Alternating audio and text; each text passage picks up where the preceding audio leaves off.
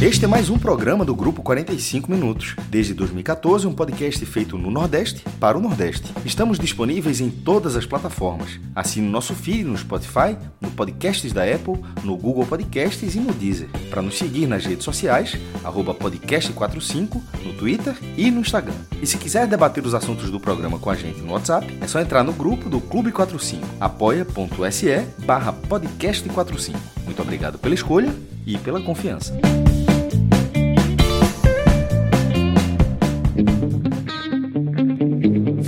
Nas dunas, ardor do sol, rastros na areia, ar de miragem. Olá, galera! Começando mais um Agamenon. Eu tenho a satisfação aqui de trazer na abertura do nosso programa a música de um conterrâneo, e também diria até um contemporâneo, das épocas de balada aí da turma, que a turma agora tá aposentada, mas vocês estão ouvindo aí, Ricardo Chacon, com é, uma música do, dos seus lançamentos mais recentes, Tua Paz, que faz parte, inclusive, é, de um projeto novo. Esse cara que eu acho que a maioria conhece pelo projeto Nós Quatro, né, do qual era o vocalista ali, e que agora tá tocando essa carreira solo e também com esse projeto Nimbo Oficial, velho. E eu trouxe essa música pra cá pelo seguinte, é, porque antes de a gente começar a gravação, tava no Twitter e vi uma, uma sequência, né, uma thread que, que Chacon postou, é, destacando um momento delicado, né, que é, uma, uma categoria específica, uma área específica da, da nossa economia vem, vem sofrendo, né? A gente já passou por isso aqui, esse assunto aqui em outros momentos nossa, da nossa programação, mas faz tempo que a gente não toca mais é, nesse assunto de forma mais específica. Estou falando da categoria dos artistas, né? A galera que vive de música, vive de espetáculo, vive de apresentações e que É, obviamente, como toda a economia, foi duramente impactada, mas essa, especificamente, essa área, de forma ainda mais incisiva, mais contundente. E Chacon é, trouxe aí, nessa thread, os profissionais que é, vivem, né, que tiram sustento aí de suas famílias, é, dessa, da música, são impedidos, né, de realizar aí É, a sua profissão. E por isso resolvi trazer aqui como uma forma de homenagear essa galera que é, sempre trabalhou para dar alegria para os outros, né? Sempre trabalhou é, se, se sacrificando aí madrugada, fim de semana, feriado, e que agora está precisando aí de, de uma força. É, Ricardo Chacon, inclusive, está vendo um momento pessoal especial é, com uma nova nova gestação. A gente deseja aí uma, uma ótima gestação, uma ótima chegada aí, e deseja também muita sorte, né? Não só para Ricardo Chacon, mas para toda a classe de músicos. A gente acabou de passar por um carnaval em branco, né? Um carnaval de cinzas aqui, que está machucando ainda muita gente que tem a identidade relacionada aí com, com essa folia. E eu queria fazer essa homenagem aí a toda essa categoria, tá? Trazendo essa música Tua Paz, da Nimbo, um novo projeto aí de Ricardo Chacon. E que você encontra, Celso, no Spotify. Você, ele, inclusive no, no Twitter de Ricardo Chacon, grande alvirrubro, é, grande torcedor do Náutico, que é arroba R F O Chacon. Né? Você, ele, ele tem lá, ele fixou a, a, a música, para você quiser conhecer o trabalho da, da Nimbo e começar a navegar e descobrir outros trabalhos do Ricardo Chacon, tá lá no Spotify para você escutar. E de fato, assim, é um é, da classe, é uma das classes trabalhadoras mais mais sofreram com a pandemia, né? Porque foram as prim- a primeira a parar, né? Uma das primeiras a parar, e não tem perspectiva de, de, de voltar. Não tem perspectiva, né? Perfeito, João. Não, não tem, tem perspectiva, perspectiva de voltar, porque não, é, como é que você vai liberar grandes eventos? Não tem como liberar grandes eventos. Então, e é, mesmo é... e mesmo, João, para para evento não tão grandes, como por exemplo, é, é, a galera que é, toca no Brasil, é, é muita gente. tem teto agora, tem hora para fechar, né? Então isso tudo complica. É. Então é preciso ter uma, uma é preciso que as pessoas, é, nossos governantes, as pessoas que lidam com isso, é, entendam também esse lado, né? Assim, que não é, é que é, que é aquele negócio, não é a proibição. É, e, e, e Ricardo Chacon, no, no, no Twitter dele, ele fez questão de dizer que não é negacionista, ele é a favor do isolamento, tudo isso, mas é, é preciso entender também que existem famílias por trás, né, que estão sofrendo porque não há, as pessoas estão tendo que se reinventar sem nenhum amparo, né? As pessoas estão tendo que Esse é o problema, né? É a falta é. de amparo, né? Porque é. É, de fato não tem muito que a gente possa fazer, não. Vamos voltar a ter grandes shows, grandes espetáculos no meio da pandemia, mas é importante, seria fundamental que houvesse programas, assim no plural, de gestões em diferentes camadas, né, João? Prefeituras, governos estaduais, governo federal, voltado aí também para é, essas categorias que estão sofrendo de forma mais contundente, né? E, de, e há muito tempo, né? E essas pessoas realmente estão tendo que se reinventar. De, de alguma forma, tentaram, alguns artistas, até os maiores, né, tentaram a questão da live, mas já deu uma diminuída. É, mas isso, isso, a gente falando de grandes artistas, outros artistas menores, né, de públicos mais restritos, não tem esse. É, são justamente as pessoas que tocam, como você falou, assim, em bares, tocam em eventos menores, e que estão realmente tendo que se virar de outra forma, né? Porque é, o trabalho delas, o, o ganha-pão está comprometido já há algum tempo. Então, e as pessoas não podem ficar paradas, né? Não podem ficar sem ter, não ter o que comprar, comer, enfim.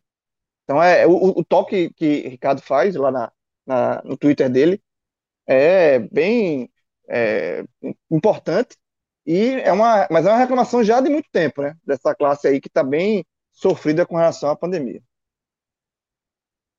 Eu só queria fazer uma pontuação em relação à sua primeira referência de Chacon ser a Nós Quatro, viu? Cam- a caminhada, a caminhada é mais longa, né?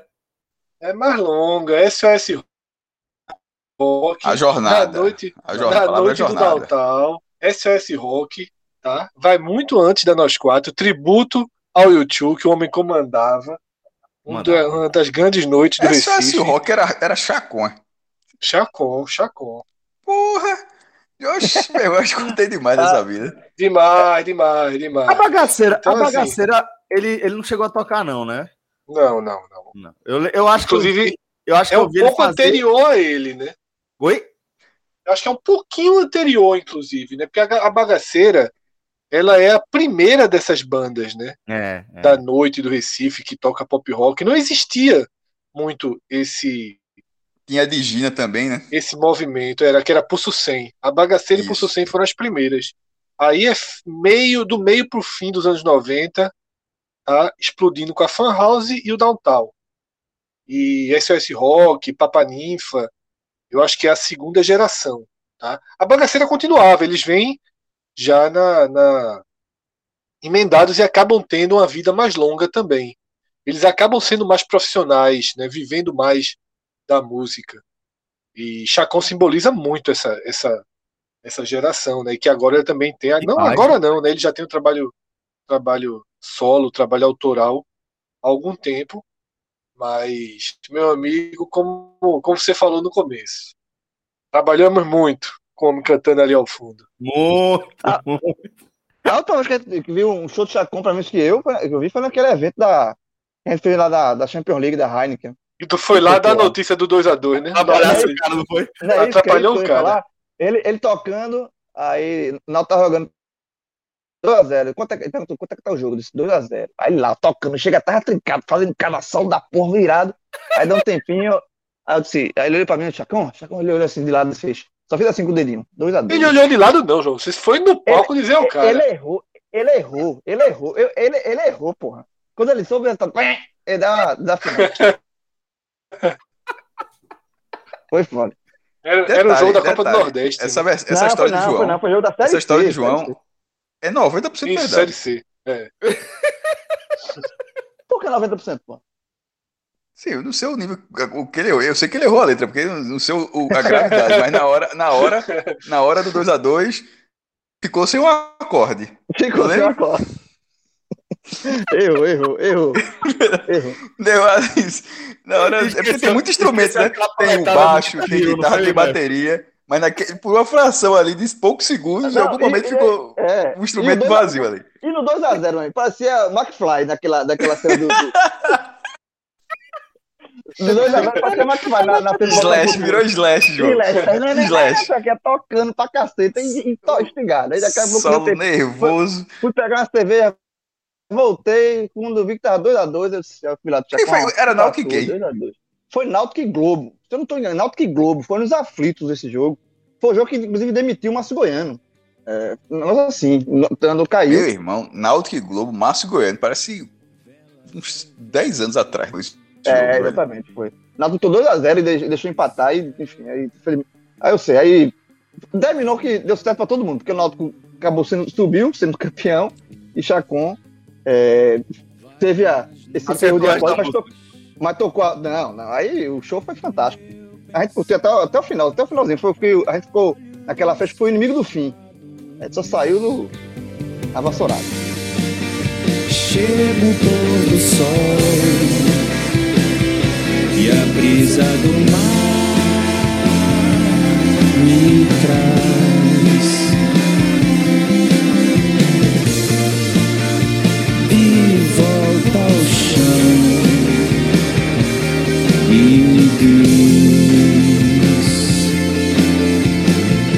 Vem buscar teu abrigo, teu sono, tua paz. noventa e oito vírgula setenta e seis por cento. Esse número aí eu decorei. Estamos é, falando é, do, do percentual, né, que, que, de pessoas que votaram para eliminar Nego Di, né? No terceiro paredão dessa edição atual do Big Brother Brasil, sendo ele agora o quarto a deixar a casa, né? Uma vez que, que Lucas é, Penteado já havia é, pedido para deixar o programa. É, e, obviamente, depois que, que a eliminação se consolidou, muita gente até procurou a turma aqui é, nas redes sociais, no Twitter principalmente, cobrando o nosso Agamenon. É, dá para dizer, inclusive, que é, o paredão ele também acabou empurrando o, a nossa gravação para quarta-feira, porque a turma estava ligada, né, é, nessa eliminação, e também porque a gente imaginava que seria necessário a gente ponderar também sobre os desdobramentos. Havia bastante curiosidade para saber como, como se daria aí o primeiro dia de Nego Di fora da casa, que começou já naquela tradicional, né, entrevista, café da manhã ali, para o programa de Ana Maria Braga, que você acompanhou, Fred, e eu vi que no Twitter você destacou que foi uma entrevista pesada. Em que sentido você achou a entrevista de Nego Di pesada ali?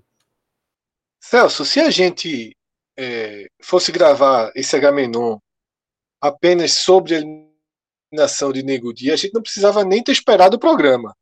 Então, antes... Verdade, verdade, verdade. Já está sacramentado. Exatamente.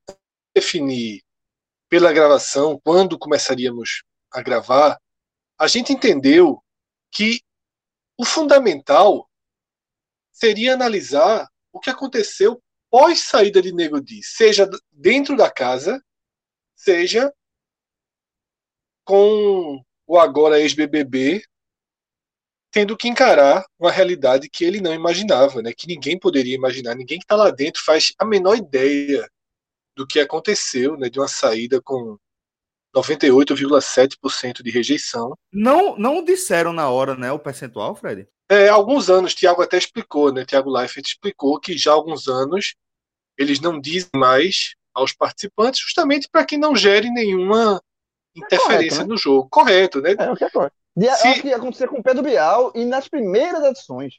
É. Depois, já que o Pedro Bial parou de dizer. Isso. E aí... É... Na primeira, no primeiro diálogo, assim que sai da casa, quando ele encontra Thiago Leifert na, na parte de apresentação do programa, ele recebe, né, a notícia de que fez história e alguns segundos depois vem um bombardeio, né, porque na verdade a história que ele fez é de ter sido o maior rejeitado de todos os tempos do Big Brother Brasil em vinte e uma edições. Sendo que ele saiu no paredão triplo, né, o que torna ainda essa rejeição maior. É, não tenho qualquer dúvida que se fosse Karol, Projota ou Lumena, os números seriam basicamente, basicamente os mesmos de Nego Di, né? Foi ele muito tava mais como representante desse núcleo, né? Exatamente, foi muito mais o, o início do fim do núcleo, né? E a gente viu artistas, né, do país inteiro, pessoas comuns, as pessoas celebraram a noite de terça-feira, contaram as horas, né, fizeram reuniões em casa, foi uma noite para celebrar essa saída. É, porque não tinha nada do elemento surpresa, né? Era só para celebrar, só para curtir, né? Isso. E ele recebe, né, ali na primeira entrevista com o Thiago Leifert, cerca de uma hora depois, participa de um programa no, Globo, no Globoplay, mas que é um programa muito água, é um programa que não, que não aperta muito, que tem algumas brincadeiras, e é, e é bem anticlímax esse programa, que ele, acho que é eliminação, não sei se tem outro nome. É um programa que é mais ou menos uma hora depois da saída do eliminado, e é um programa que eu não recomendo ninguém assistir, porque ele de fato é muita água, não entra nos temas, e, e você acaba, né, divagando, e, e fica uma coisa extremamente superficial. Mas pela manhã, por volta de nove e meia, tem Ana Maria Braga. E a primeira, primeira declaração dele que, que chama a atenção e que, e que nos faz entender um pouco o tamanho da do peso que cai sobre os ombros, né, de quem sai na situação que ele saiu, é que ele disse que não dormiu, não tomou banho, não trocou de roupa. Ele passou a noite inteira vendo vídeos, vendo mensagens, tomando uma espécie de overdose de realidade, né? E claro que estava completamente abalado, né, emocionalmente destruído com tudo que leu, né, o que ele, ele chega a falar, né, que pessoas que ele considerava amigos se voltando contra ele, é, artistas que ele admirava fazendo campanha contra ele, isso tudo pesa muito, né, e dentro dessa entrevista, uma entrevista muito amarga, né, uma entrevista muito, muito triste mesmo, mas ele tenta ao máximo, né? ele, ele tem uma capacidade boa de se expressar, ele consegue, de alguma forma, passar sua visão, mas sem esconder o impacto sofrido. Né? E, e a gente acaba entendendo o quanto, o quanto os dois lados, né, eles se equivalem. Né? Você tem um personagem dentro da casa, mas eu não, eu não acho que seja tão simples de separar e dizer, ah, era só um jogo, né? Porque o jogo revela comportamentos muito, muito questionáveis, né? E ele até fala também logo na, na primeira, assim que ele descobre o número ainda para Thiago Leifert, que ele esperava que o passado dele enquanto, enquanto humorista, né, de humor ácido, possivelmente a ligação, né, de ser, tem uma linha mais dessa linha mais extrema-direita mesmo, não sei exatamente como é que a gente define esse, é esse mesmo, perfil. Né, é, é, ele, ele meio que sabia que poderia, né, ser prejudicado, mas não foi. Isso influenciou um pouco, né, mas não foi determinante. O que determinou foi realmente o lado que ele esteve dentro da casa. E a, a única defesa que ele tenta para si mesmo é se co- colocar como tendo sido manobrado, né, por Karol e por Projota. Ele, apesar dele é, não, não, não, não se relacionar tão bem com Lumena, que era dos quadros dos, do grupo dele quem ele menos gostava, mas ela não tinha poder de influência nele. Quem realmente teve poder de influência nele foi Projota e principalmente Karol. E ele tenta ao máximo, né, jogar o peso em cima de Karol, que eu acho que no final das contas... Desculpa, bem, bem esfarrapada também, né? Esse é, lado, mas é, é, é o que eu acho, João, que no final das contas é, joga é mais... passaram pra ele também, né, Fred? É, isso. E é o lado dele, veja só.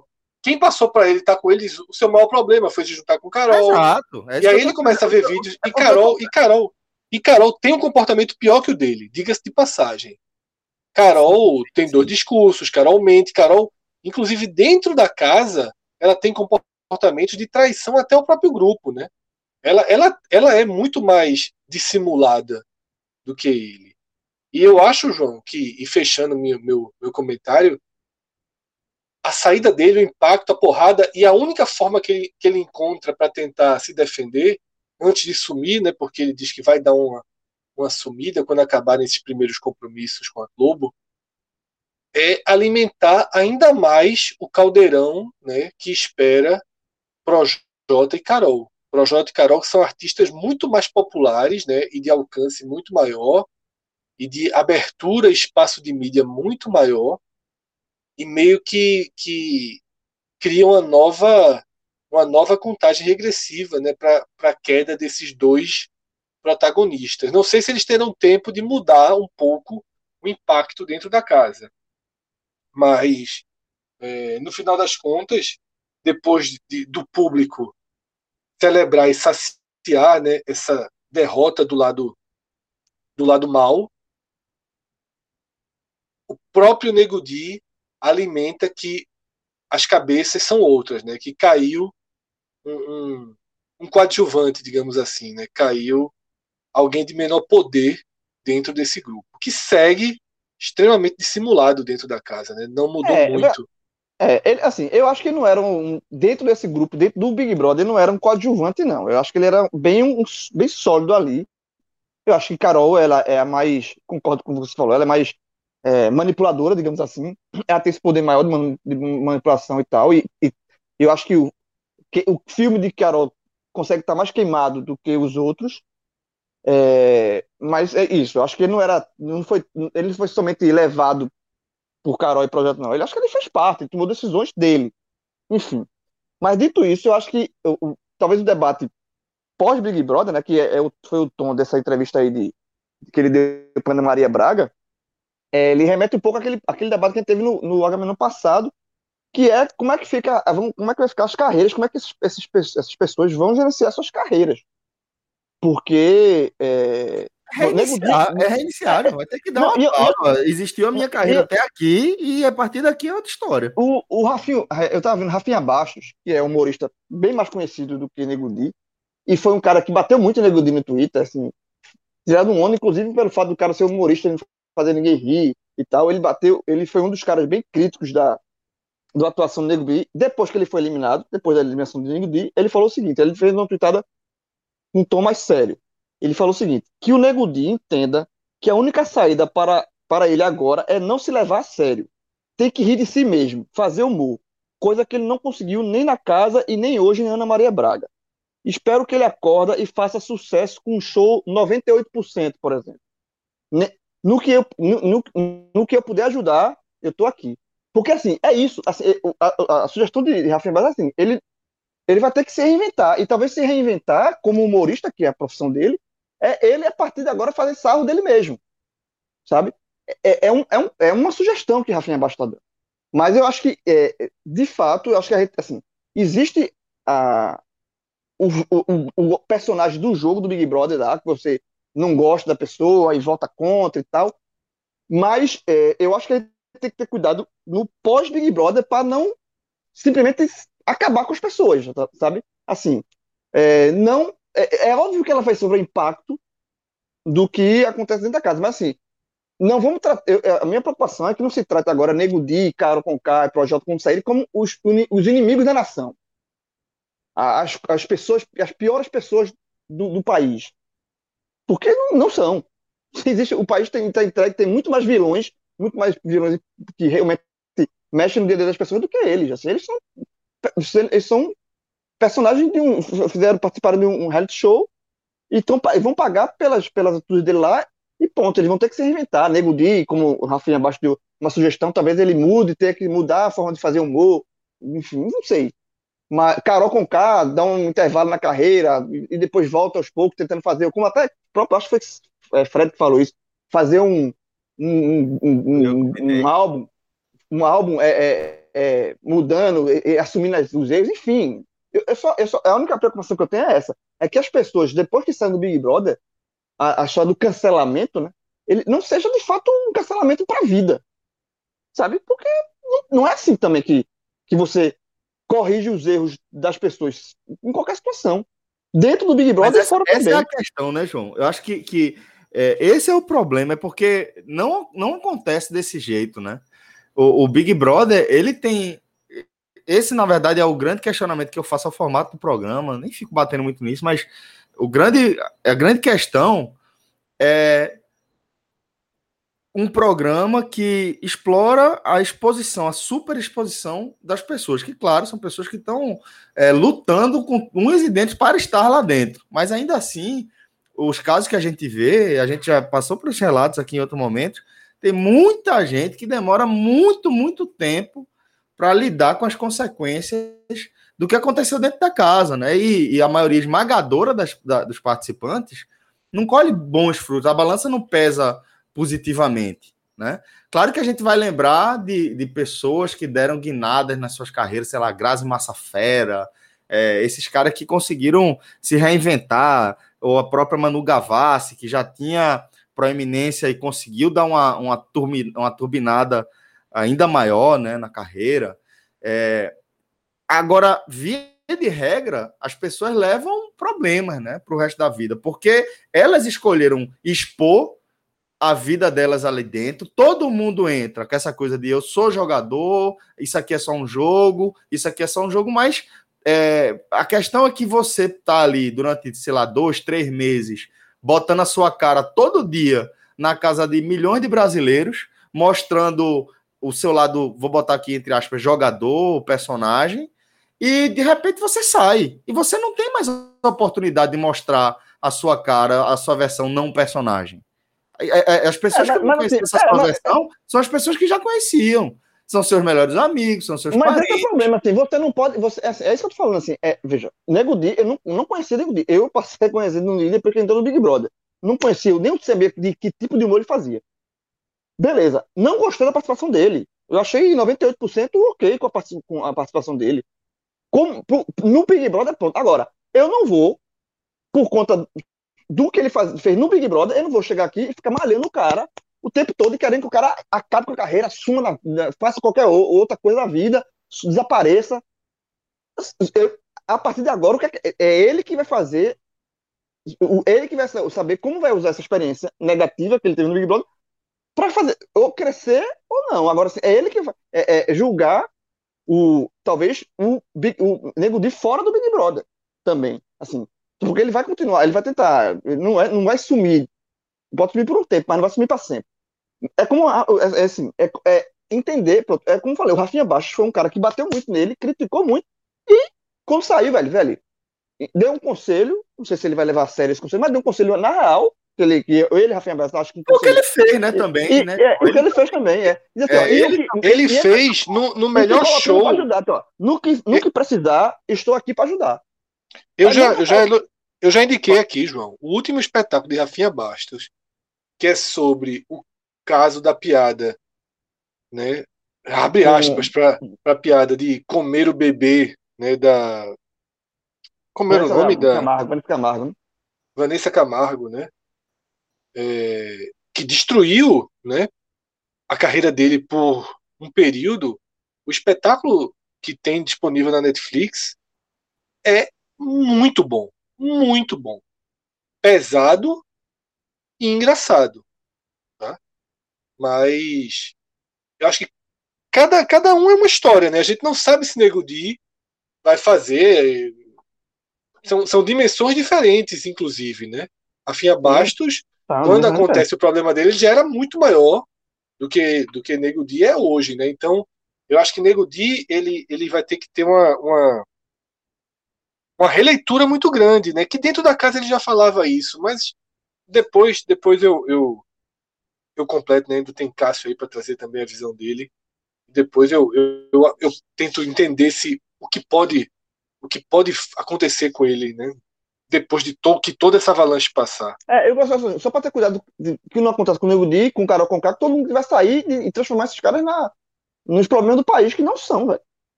Acabou. Mas, João, eu acho que tem um pouquinho, sabe?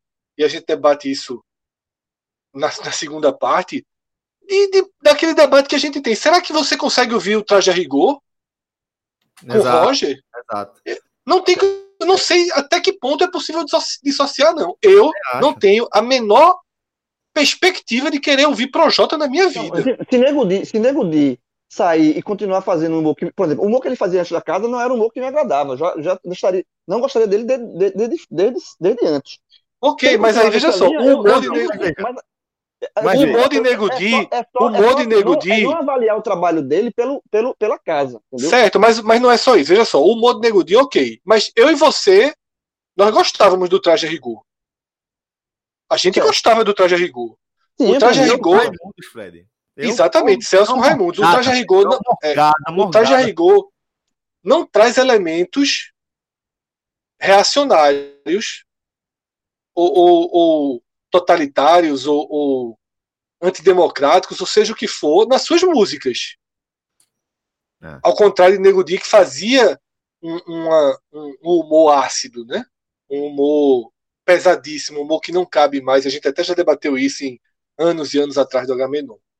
Mas eu, eu, não, eu não quero ouvir o Traje a Rigor. Eu não quero ir para um show de Roger. Não.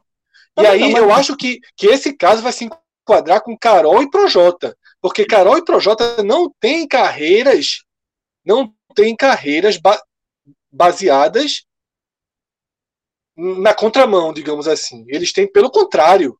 Pelo contrário. E aí é que eu acho que vai ter uma grande chave, perfeito, uma Fred. grande interrogação eles, e uma grande eles, questão. Eles, porque estão se queimando com o público é, dele. Eu entendo que não, a gente não pode é, alimentar uma fogueira para destruir pessoas pós-Big Brother. Mas também não acho simples dizer ó, o, que, o que aconteceu na casa fica na casa e vamos não, aqui para o Rec Beat dois mil e vinte e um com Karol Conká. O que o que Roger fez, que para mim me fez é, deixar de escutar o Traje, eu acho que o que ele fez é algo muito mais grave do que qualquer coisa que saiu no Big Brother. Do que o Karol tá fazendo, eu não sei, não. Eu acho. O cara defender é, é, o que ele defende de uma extrema-direita, radicalismo, assim, essas coisas ra- absurdas, eu, eu acho, eu acho o que, muito pior. Repito, do que Karol está fazendo, eu tenho minhas dúvidas, porque é, Karol tá, tá fazendo, colocando em prática coisas muito mais graves. Vê, pra gente não entrar é, nessa, nesse debate que a gente entra de é, ir para o detalhe ali no, no, no Photoshop, né? Quem é o realmente pior? É, eu acho que, que a gente pode voltar um pouquinho é, e trazer Cássio também para ele dar a opinião dele sobre a saída de Nego Di como um todo, mas fundamentalmente, Cássio, até porque o debate já veio para cá, é, no pós, né?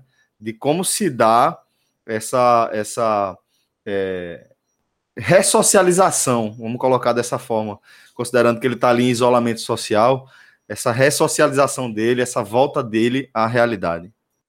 Celso, eu acho que vai ter essa, esse hate todo, mas eu acho que vai, vai diminuir.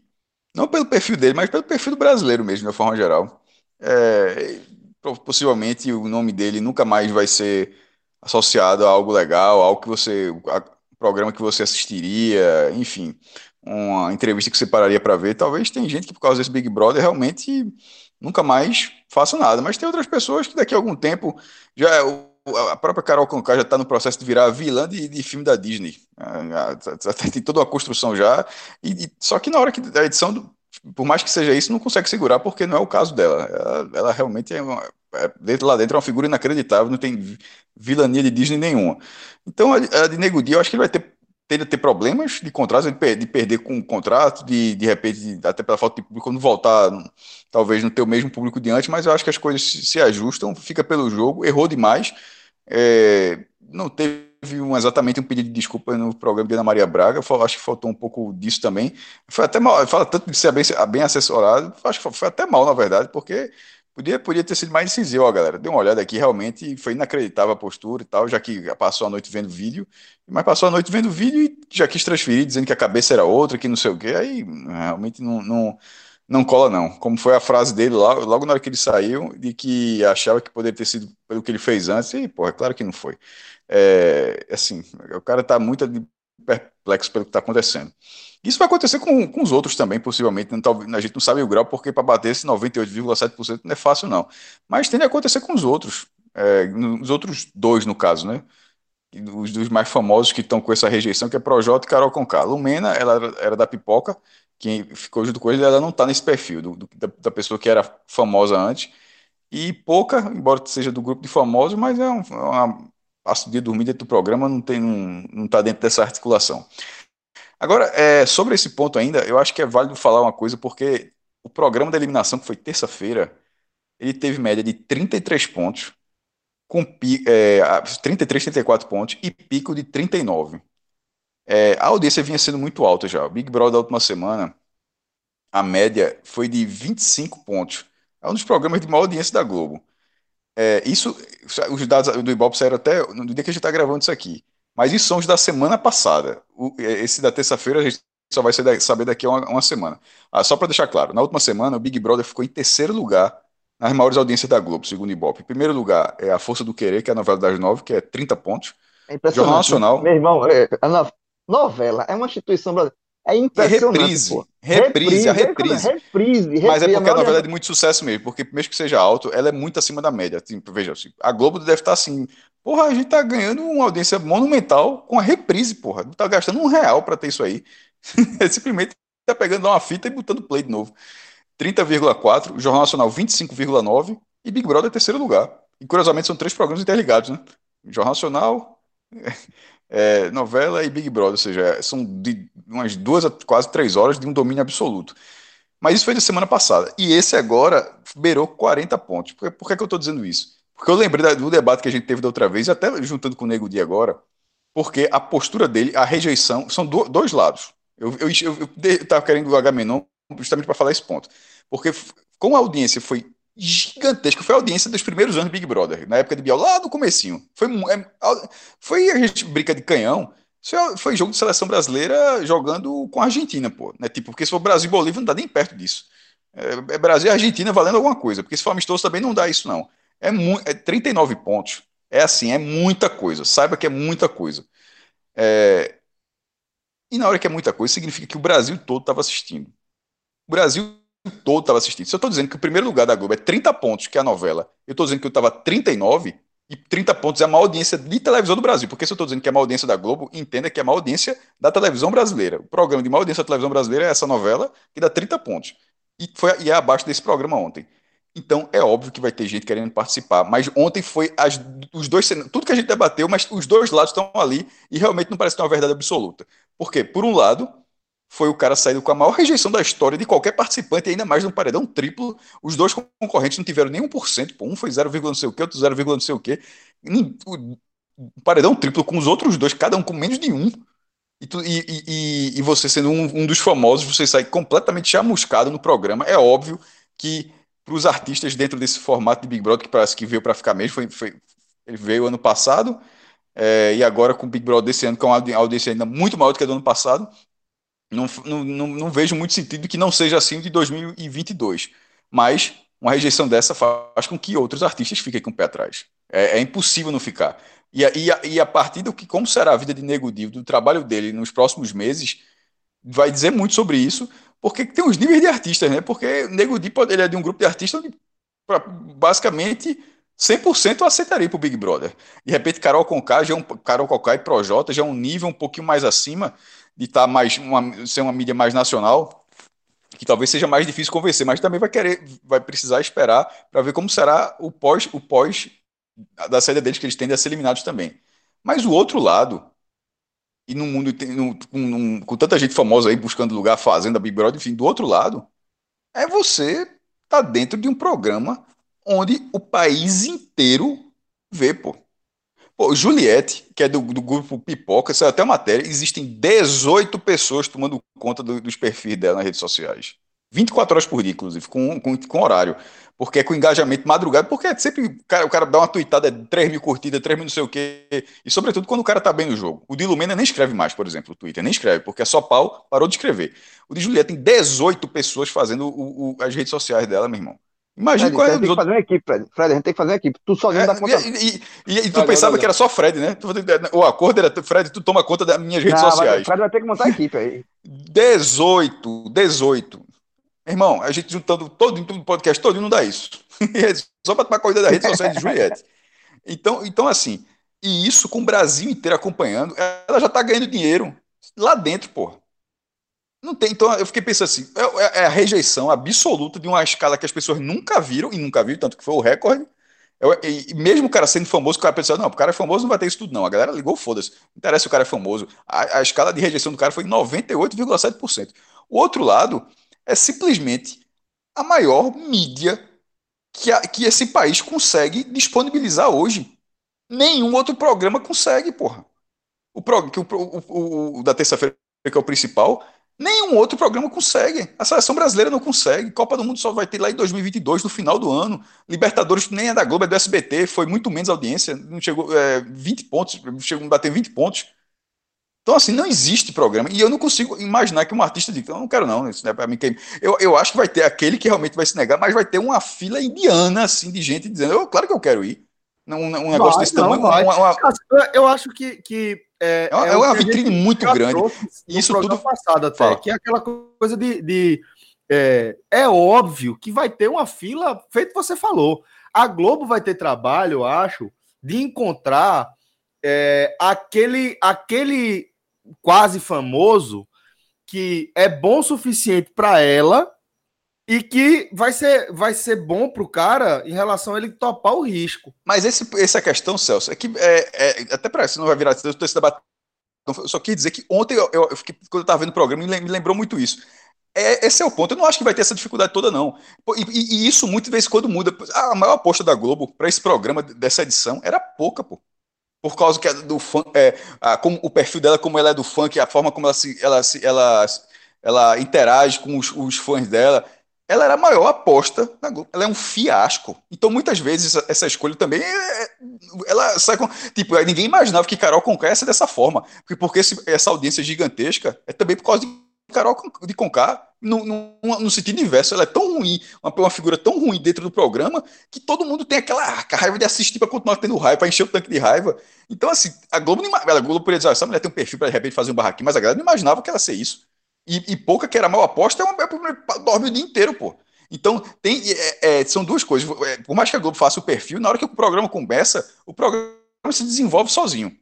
E, e aí vai pra frente, quem quiser vai, quem, vai, vai ter aquele que, como você falou, vai ter o cara que vai pensar, eu não vou não, não vou queimar, meu, eu acho que mesmo com toda essa audiência, eu acho que não é bom pra mim, como vai ter aquele, meu amigo, sabe uma coisa, eu posso até me queimar, mas eu não, eu nunca, eu não vou ter uma visibilidade dessa nunca, em nenhum momento da minha vida. Então, por, e, e pelo volume de gente que existe, eu não consigo achar que vai faltar gente pra preencher o perfil da Globo. Eu acho que agora a Globo pode dizer assim, o plano A, o plano A não quero, mas o plano B vai. A Globo não vai, não vai ser o plano D. Continuar vai, continuar não, vai. Mas eu tô querendo dizer, não, mas eu tô querendo dizer, justamente, eu, todo mundo sabe que vai, essa não é a discussão. É, a, a, mas eu digo assim, o, o participante não vai ser a quinta opção. Não vai, possivelmente será a segunda, dificilmente será a terceira. Até porque não é muito fácil ficar dizendo não pra Globo. Mas ontem, para mim, o programa de terça-feira foi emblemático nisso, nesses dois pontos. Nesses dois pontos. Foi a coisa que eu, que eu mais queria ter, ter abordado quando, quando teve a eliminação, por causa do volume da audiência e pelo perfil do cara, que, como o Fred falou, o Fred acompanhou mais a entrevista dele na Ana Maria Braga.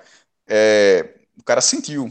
Isso, isso, isso é, pô. É, o cara pode ser famoso, pode ser o que for, mas agora o cara vai dormir sabendo que noventa e oito por cento de uma votação de cento e sessenta e nove milhões. Claro que são cento e sessenta e nove milhões de pessoas, são cento e sessenta e nove milhões de votos. Mas, sei lá, quantos milhões de pessoas, quantos milhões de pessoas votaram? trinta milhões votaram? quarenta milhões? Não era pesado demais, pô. Não era pesado demais.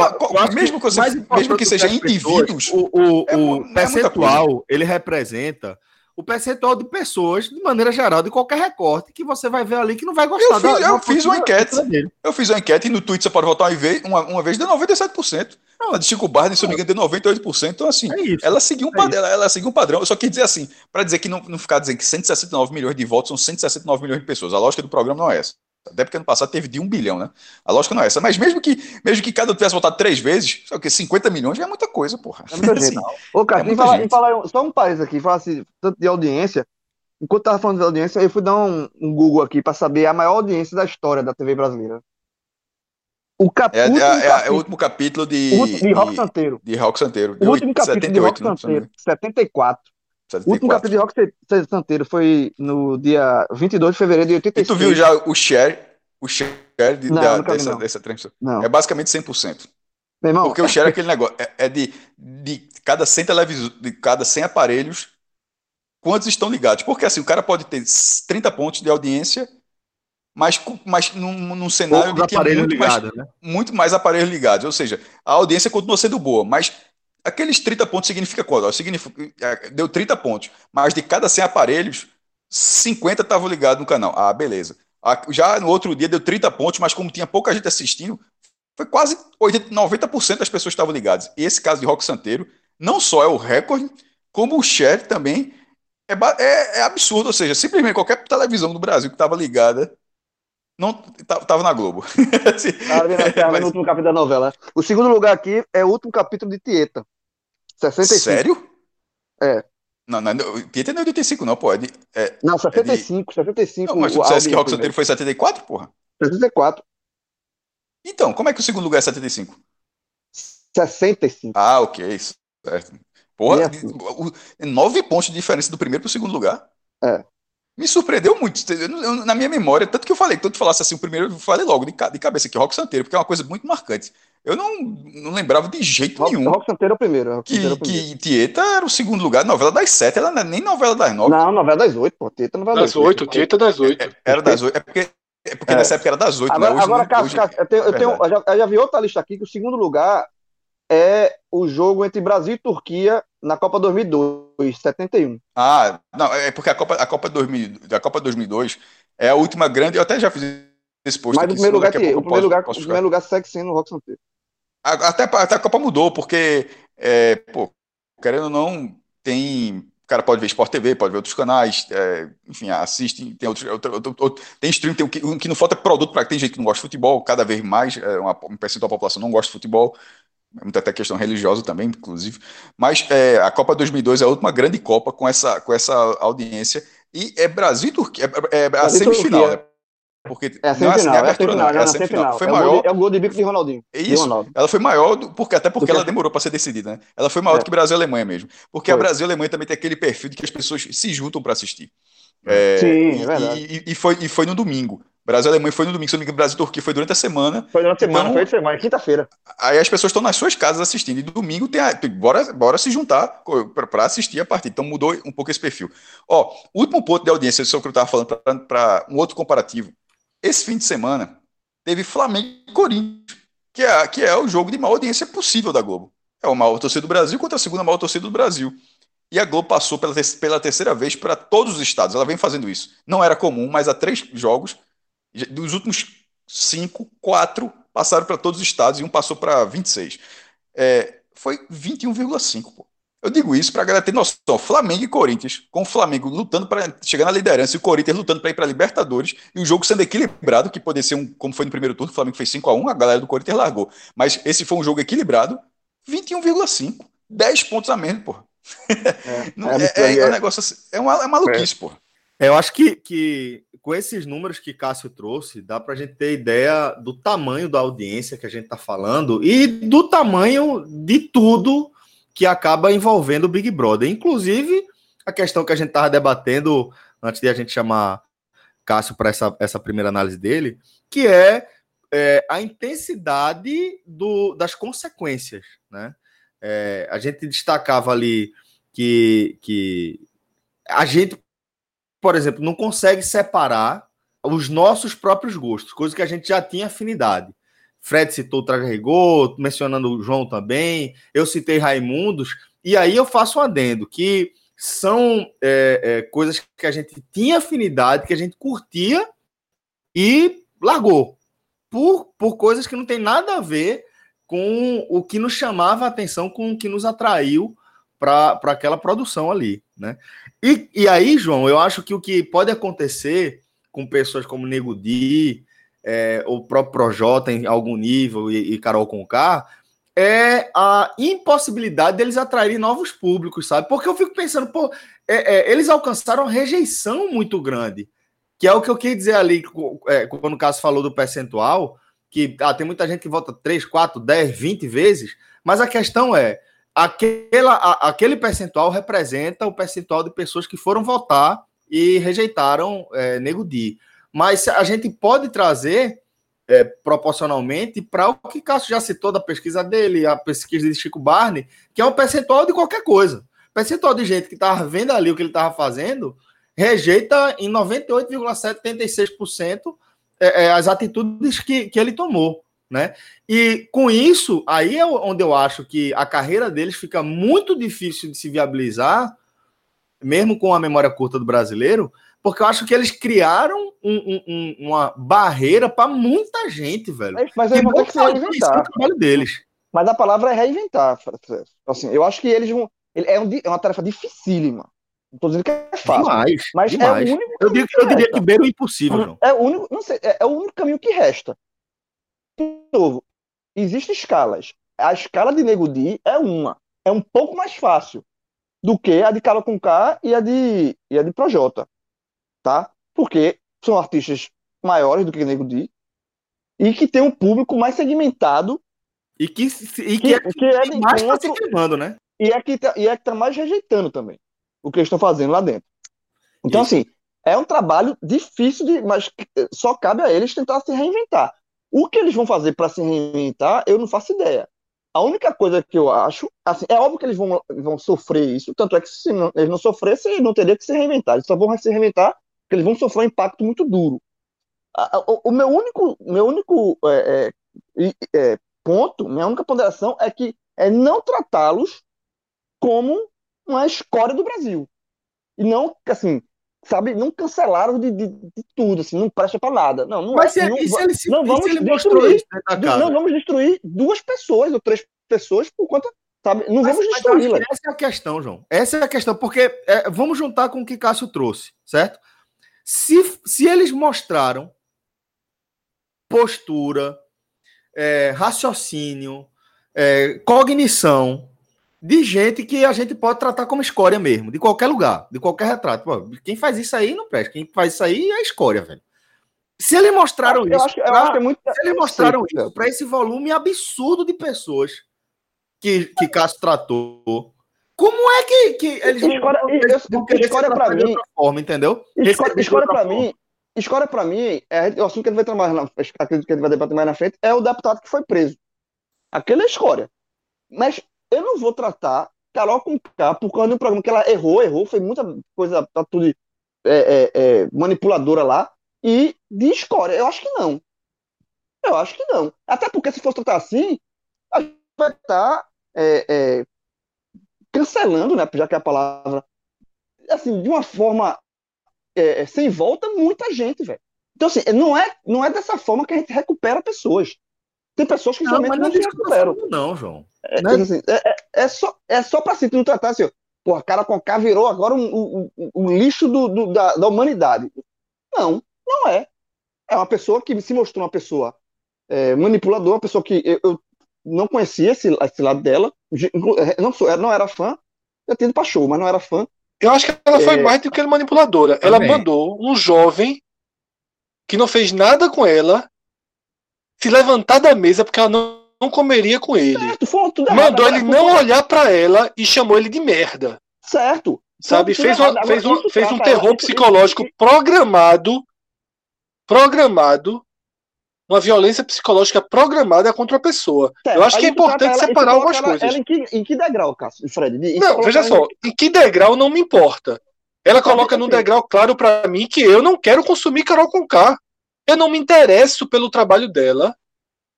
A partir de agora, eu não me interesso Isso. pelo trabalho de Karol Conká e não quero me interessar. Eu vou jogar um ovo nela na rua? Não. Eu vou xingar quem, quem vai pro show dela? Não, eu não xingo quem vai pro show do traje. E nem vai, nem vai, vai marcar ela, intuitar. Nada, nada, não vou fazer nada com ela agora. O que eu acho que ela vai ter uma enorme dificuldade de realinhar a carreira é porque, um, assim como eu, outras pessoas vão criar muros para que o trabalho dela não chegue. Exato. Certo? Não vão demonstrar Exato. interesse no trabalho dela. Eu não vou sair dizendo lançou o disco novo do Karol Conká. É, é eu não vou fazer para não fazer com o Karol Conká o que fizeram com o Lucas lá dentro. Certo? Eu veja só. Repito, eu não vou sair o disco de cá. Não escutem esse disco. Não. Ah, eu tô dizendo que eu, Fred, já não escutaria de todo jeito, né? Pode, talvez sim, talvez não. Por que não? É isso. Por que não? Não vê, vê, o que eu tô querendo dizer é o seguinte. Projota, detalhe, quando começou o podcast, quando começou o Big Brother, Eu vi, a gente tocou Projota. Tocou.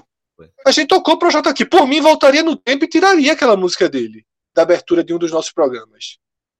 Achei legal a música. Nunca mais ouvi de novo, velho. Pode ser que um dia eu queira ouvir? Pode. Até porque, repito, existem escalas. A escala de Projota não é igual à escala de Karol, que não é igual à escala de Nego Di, que não é igual à escala de Lumena. Cada um tem sua escala no que fez e no que se revela, tá? É... Eu acho que é isso. Eu acho que, assim, ninguém é perseguido, ninguém precisa ser ameaçado. Agora, por exemplo, Lucas vai processá-la civil e criminalmente. Eu acho não, que ele não, tem não. razão. Não, eu acho que ele tem, ele tem razão para conseguir isso. E eu não estou aqui debatendo o que Fred vai fazer com Karol Conká.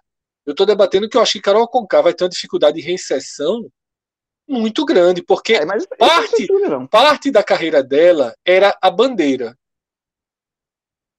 Parte fundamental da carreira de Karol Conká é a bandeira. É a representatividade, parte fundamental. Karol Conká não é uma cantora de sucesso. Ninguém aqui canta cinco músicas de Karol Conká. E não é porque a gente não gosta, não. Porque a gente canta cinco músicas de Marília Mendonça. A gente canta cinco músicas de Ivete. A gente canta cinco músicas de Maiara, não sei nem o nome da, da parceira, mas se tocar aqui cinco músicas a gente conhece. Tá? Ela tem um, um, um, um espaço de mídia muito importante pelo que a música dela, que a postura dela, que as bandeiras dela trariam, traziam. Eu não sei como vai ser agora, porque as bandeiras vão parecer furadas. Sim, essa é a dificuldade. Ou, bande... ou, compradas, ou compradas no shopping center. Tá muito então, assim, isso, o Projota também. O Projota também. E, mas repito, a gente, existem escalas menores. Tá? Existem escalas menores. É, Nego Di, ele, hoje Ana Maria Braga, ele fala: eu não vi, eu não tinha visto, nem soube da cena do almoço. Eu fiquei chocado quando eu vi o vídeo da cena. Na casa eu não vi aquela cena. E ninguém me contou aquela cena daquela forma. É, mas aí também, eu não sei. Aí ele falando aqui fora depois da gestão já é um outro Nego Di. Sim, João, só quer dizer o seguinte, casa, ok. É, poder ter visto na poderia, casa, ele, poderia. Poderia, mas o que eu quero dizer é o seguinte. Aquela cena é muito chocante. Pra Sim, gente dizer, óbvio. Karol, é mais chocante, é mais detalhe, eu repito, teve um podcast que eu falei, eu não acho que ninguém tem que ser afastado das suas atividades pelos seus erros. Tá? Ninguém. Eu dei o exemplo daquele árbitro lá do jogo do Paris Saint-Germain, o quarto árbitro, que cometeu um ato de racismo. Eu não acho que aquele cara não possa mais trabalhar no jogo de futebol. Eu acho que é fundamental que ele continue trabalhando no jogo de futebol, que ele passe um, um, uma época afastado, que ele faça algum curso, né, que ele abra é, canais, que ele sirva de exemplo, mas que ele volte a trabalhar.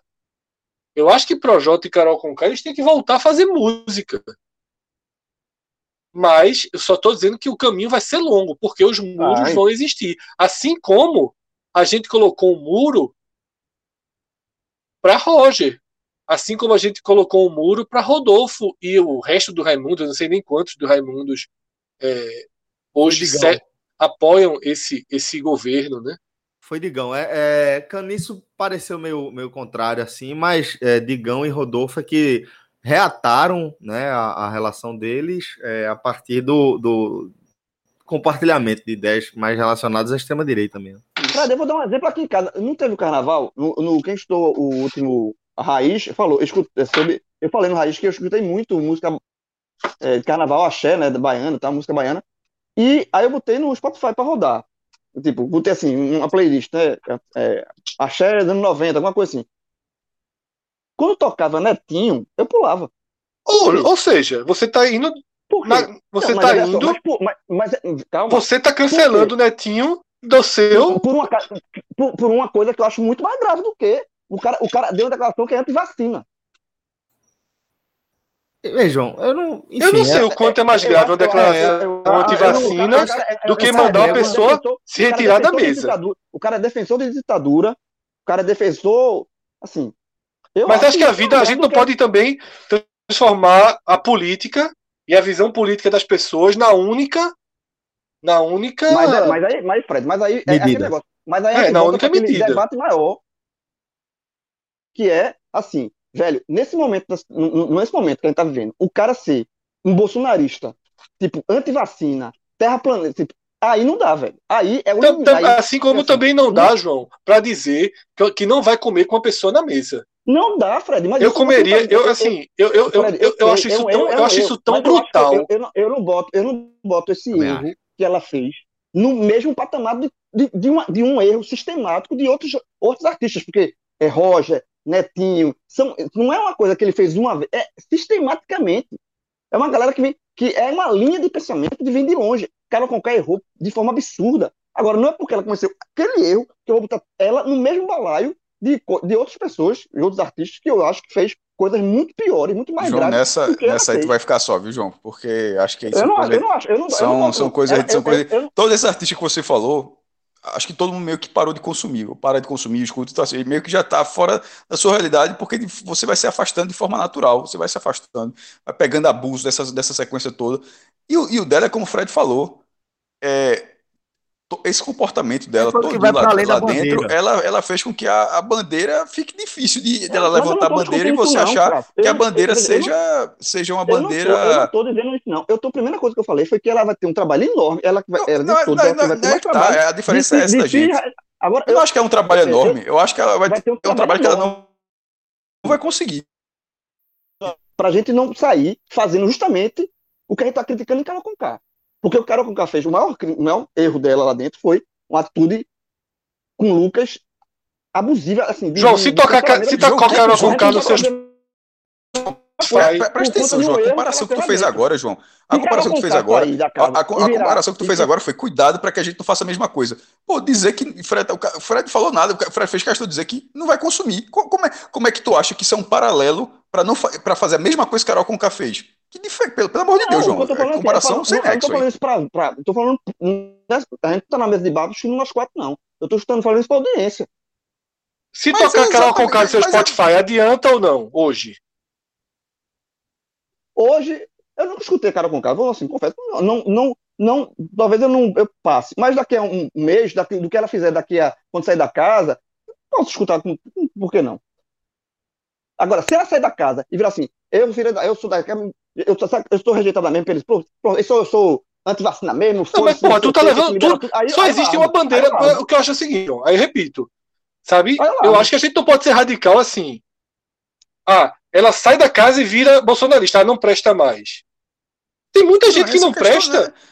Que é, que é exatamente. E é de esquerda. É exato, muita, esse esse muita. é o ponto, não, esse é o ponto João, que é, a gente tá, esse eu, é o ponto que, que tu tá ignorando, pô. Não, pô Veja eu, só, ela, a bandeira dela, o, o perfil dela é um perfil tão odioso um, dentro um, um, um que, que, que faz com que a defesa dela da bandeira você deixe de lado. Só, meu irmão, eu quero... Pra, não, sabe o tipo, que vocês estão fazendo? É, é a famosa falsa simetria. Você que porque, fez assim, isso. Tu compara, não, tu disse que a gente... Pra, a, a, a, gente a falsa simetria foi exatamente você. Você disse, cuidado para que vocês não façam a mesma coisa que ela, onde não tem nenhuma coisa relacionada. Foi exatamente você que fez isso. Eu não sou, eu não, eu, eu, eu não tô defendendo do Karol Conká como fã do Karol Conká. Eu, eu não conheço nenhuma música do Karol Conká.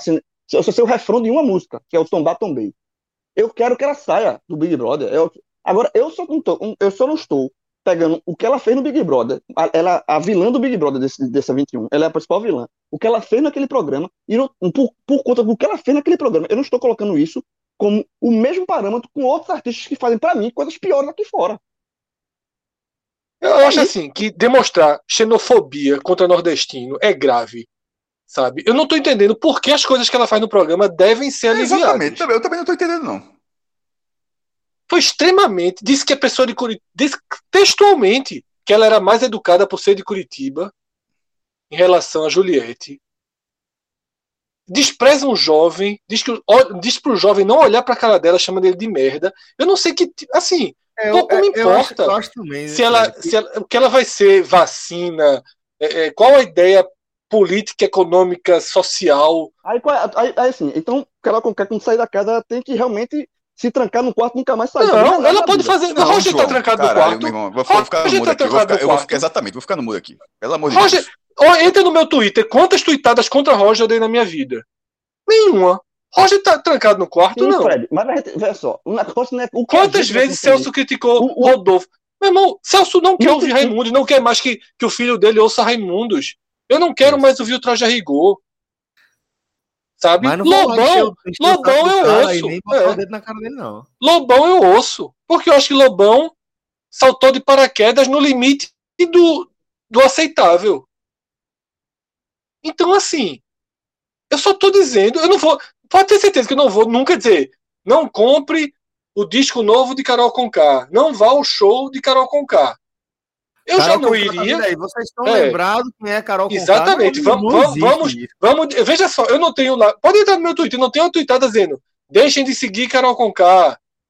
Não. Eu só acho o seguinte, que eu, pra mim, o que ela fez dentro da casa é suficiente para eu não admirá-la enquanto artista, enquanto pessoa, e pra, por não ter qualquer admiração, não ter interesse algum na obra dela, porque eu acho que a obra dela vai ser oca. É, o que eu, é como eu, eu vejo. João pode até Exato. discordar, mas está muito também, claro assim, a visão, é, que é uma coisa completamente tá focando, diferente. Oca, só só para eu concluir essa história aqui, que eu acho que é, o que João João está focando como se tivesse a ver com a minha opinião, a opinião de Fred e a opinião de Cássio. E o debate, ele surgiu do seguinte: eu não sei como ela vai viabilizar a carreira dela, eu não acho que é viável. Ele e o meu argumento foi, ela se, ela se queimou com o nicho que consome ela e ela está se mostrando inviável para qualquer outro nicho, porque o que ela fez não tem a ver com ideologia política, não tem a ver com, com é, crise de pandemia, tem a ver com valores. Eu falei aqui é, no, no podcast, depois dessa história do, do, do almoço, que ela mandou ele sair da mesa, como aquilo me deixou mexido, como ser humano. Quando, quando eu falei, velho, isso aí, a coisa mais humana do mundo é você compartilhar uma refeição. E aí eu disse, você negar a um, um companheiro que está dividindo ali o mesmo, mesmo é, é, abrigo que você, você negar a, a presença, o direito à presença na refeição, é muito desumano. Vai para uma desumanidade que, tipo, não é... Ah, é, eu sou a favor, sou contra a legalização do porte de arma. Agora subiu para seis armas por pessoa. Não é isso que eu estou dizendo. Aí a gente pode falar de política pública, de como isso pode afetar a questão da violência. O que ela fez são valores mais basais. São va- valores não, que, então, que não dá para cruzar. Eu concordo com tudo isso. Eu só acho que, assim, que é, ela pode... A gente tá, isso é uma coisa que todo mundo concorda. Ela vai ter que se reinventar e não vai ser uma tarefa fácil. Agora, ela pode sair e olhar para o que ela fez assim, porra, eu errei para se fuder. Assim, ela pode, eu, eu acho ela que ela vai claro que pode, João. Ela pode João, pô, é senador hoje. Fez, e assim, porra, pô, cara, cara, foi, tô, cara foi empichado. Eu, eu, eu, eu não me, eu não hoje está lá do lado do presidente, Brother. É normal. Eu, eu falei a primeira coisa, logo no começo, eu disse exatamente isso. Eu não sei, eu acho que o brasileiro esquece muito rápido. Isso que você está falando, eu acho que é até natural que aconteça até mais rápido do que as pessoas imaginam. Agora, o que não dá é assim, você achar que é um grande problema que as pessoas, olha, eu não quero mais saber de um, desse artista, não. Pô, eu tenho o direito de achar que o cara... Ó, me, ah, mas é de esquerda. Não interessa a direita de esquerda, tendo como... E, e Celso foi muito bem agora.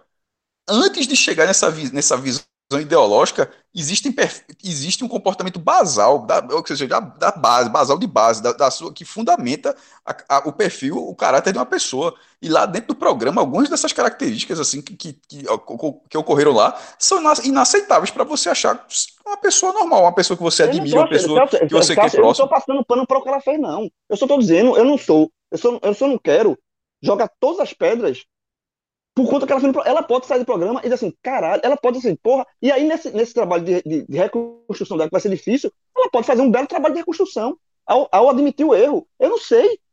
Eu, eu é, mas veja a construção das palavras que você usa, como é, como é que é, é impossível concordar. Você falou jogar pedra. E o tempo todo foi dito aqui que ninguém vai jogar pedra. Pelo contrário, simplesmente ignorar. É uma coisa completamente diferente. Cássio, Cássio, eu não, a gente não está conversando num, numa mesa de bar, não, com os quatro não. Claro que estamos, João. A gente não pode falar para outras pessoas, não. A gente está falando por nós e você. E, e não, você, lá no começo, você, você chegou a dizer que nós... Você chegou, inclusive, a dizer o exemplo aqui, nós não fizéssemos a mesma coisa. Então você, que está dizendo agora que não fez isso, há cinco minutos atrás você fez exatamente isso. Eu estou dizendo, então, assim, eu estou falando para quem está escutando o programa. Tá certo. E para, assim, sabe, é, é não tratar as pessoas que estão saindo do Big Brother, isso foi o meu ponto inicial, como os, é, os, os maiores vilões do Brasil. Calma, vamos ver, vamos ver o pós-Big Brother. O próprio Big Brother, o próprio Nego Di, que era um, um humorista que eu não conhecia, mas fazia um humor que provavelmente eu não gostaria de, não, não é um humor que eu gosto, ele pode refletir é, o que ele fez e mudar. Acho que a gente, no fim das contas, acabou fazendo é, muito barulho aqui, a gente fez é, muita confusão, mas é, conseguimos, creio eu, colocar o que cada um estava querendo colocar, né? Como, como essência é, central ali da linha de raciocínio, né?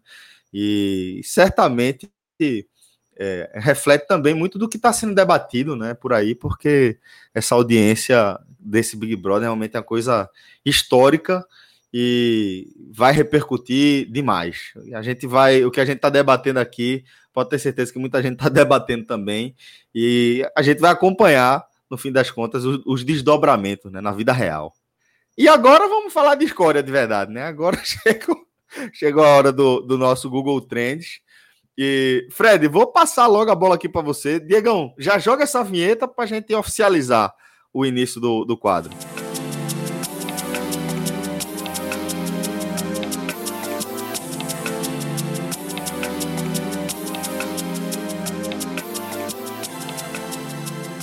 Bom, Fred, estamos falando aí, claro, da prisão do deputado pelo P S L, pelo menos por enquanto, né? Estão querendo pedir a expulsão dele.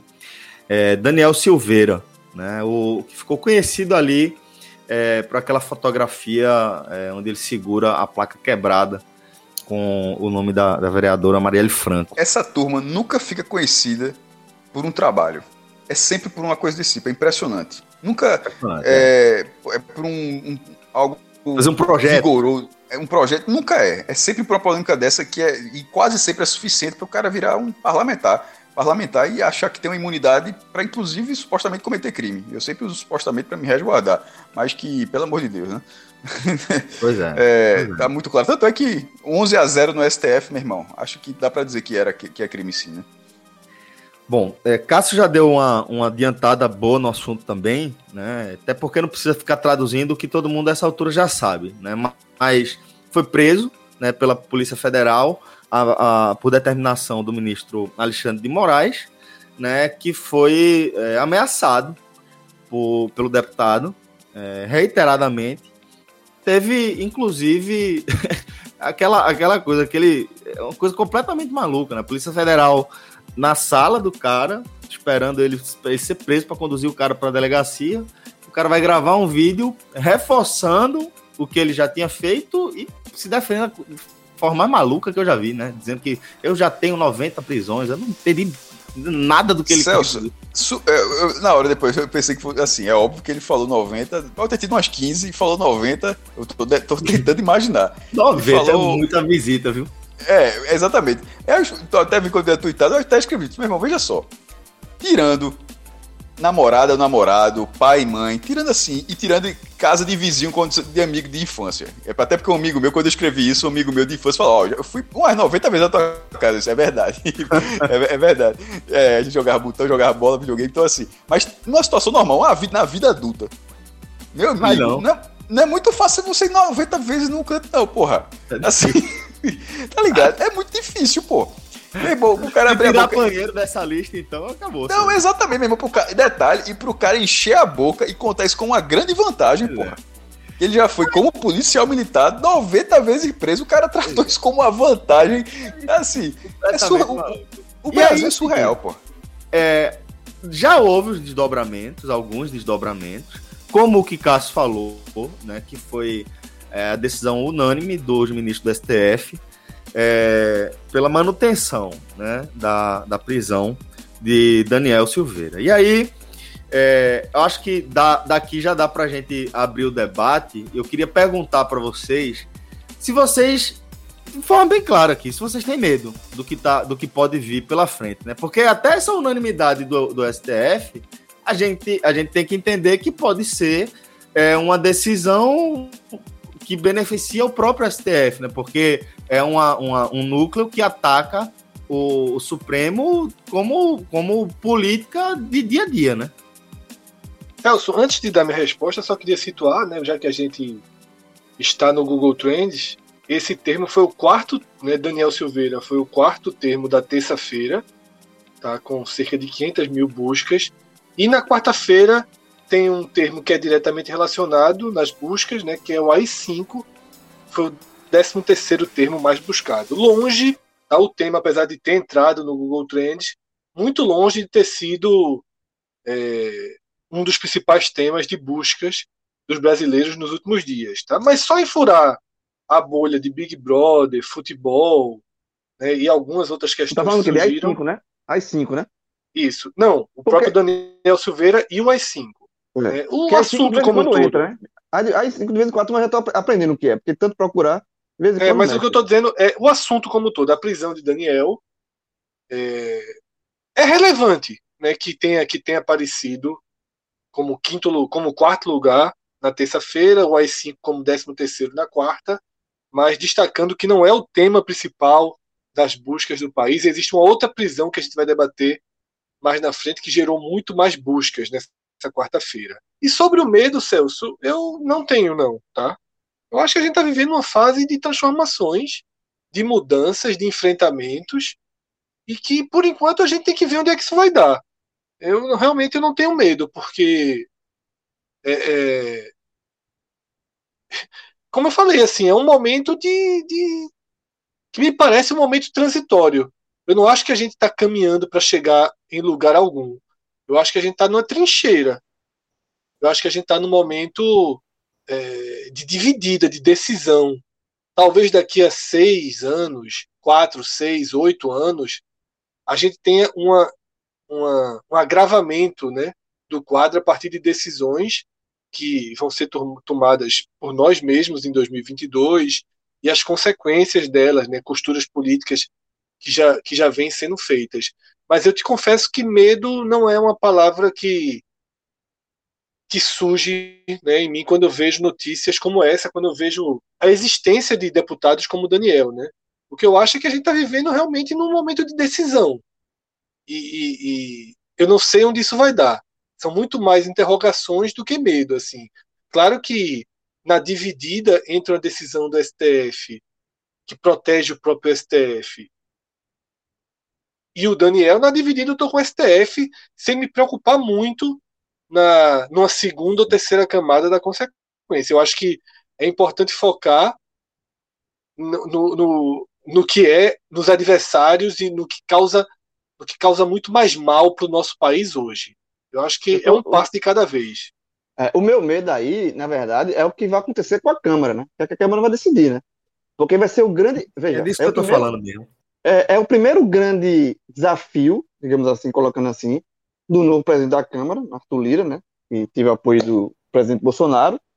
Tem um é, custo político enorme. Um isso. custo político enorme. E aí é o primeiro pepino que ele vai ter que desenrolar com o presidente da Câmara. As, primeiras, as primeiras análises e bastidores é que Bolsonaro não vai pagar o preço, não. Até é. agora, Fred... É, mas desculpa, o filho, o filho já votou, mas o filho é já disse que vai votar... Mas o filho já deu, o Eduardo Bolsonaro já disse que vai votar. A Sim, para, mas foi só ele. Aí, é claro, o que eu estou dizendo é que ele não vai comprar de novo ele... a Câmara como é. ele precisou comprar algumas, é, algumas vezes era, agora. Era, né? isso que eu, era isso que eu ia destacar, Fred, que eu acho um gancho importante do que você trouxe. Desculpa interromper, João, porque é o seguinte, é, os primeiros sinais são de silêncio, né? Na verdade, Bolsonaro, ele, a primeira tuitada que ele dá é parabenizando a Polícia Federal Pela, por aquela é, operação aqui no, no litoral é, pernambucano, né, que trouxe um, um, um veleiro carregado de cocaína. É, e, e isso é meio emblemático, né? E depois, no fim do dia, teve a tuitada de Eduardo Bolsonaro. É, eu não, imag- não, não, não tinha expectativa que passasse em branco, mas é, a demora e o fato de ter sido só Eduardo me chama muita atenção. E aí é o que Fred falou. Tudo tem um custo. Tudo, tudo, tudo, tudo tem um custo político. Tudo. A gente está falando do centrão. Tudo tem preço. Em, em forma de emenda mesmo, em forma de cargo, em forma de ministério, em forma de poder. Né? Tudo, absolutamente tudo, tem um preço. E Bolsonaro, ele já pagou um preço alto para é, as vitórias que ele teve, né? É, nas eleições para a presidência do Senado e da Câmara. E, além disso, lógico que está interligado também, ele é, tem algo que para ele é mais caro que qualquer coisa, que é o que para a gente está cada vez mais claro também, que é a questão de Flávio Bolsonaro e a investigação das rachadinhas. É, é mexer ali com a família dele e de como isso pode chegar diretamente a ele, ao próprio Bolsonaro também. Não vamos, não vamos esquecer que Queiroz, ele estava como assessor, é, como chefe de gabinete de, de Flávio, mas ele, ele sempre foi amigo de Bolsonaro, de Jair Bolsonaro. Então, é, eu não sei quanto de capital político é, Bolsonaro tem para bancar aí a, a, a ideologia e a liberdade de, de um cara como, como esse deputado aí, Daniel. É, e, e não sei se ele vai estar disposto para isso, não. Não sei como é que vai ser, não. Sinceramente. Eu estou muito curioso para saber como é que vai ser a decisão da Câmara, né? Já que ele tem tese de imunidade parlamentar e tal. É, como é que vai se posicionar? Porque aí eu tenho medo. Se, por exemplo, se decidirem pela libertação, eu acho que abre um, um, precedente, um, um precedente via, olhando para dois mil e vinte e dois e tudo, todas as turbulências que a gente já viu, inclusive fora do país, né, nos Estados Unidos e tal, com aquela, aquela invasão ao Capitólio, é, com essa, essa, essa esse, é, é, decisão do via Bolsonaro de aumento de armas, de posse de armas e tal. É, é, é muita coisa, é muita, muita bombinha sendo enterrada para explodir num momento que pode ser explodir num momento... É, tempestade perfeita, né?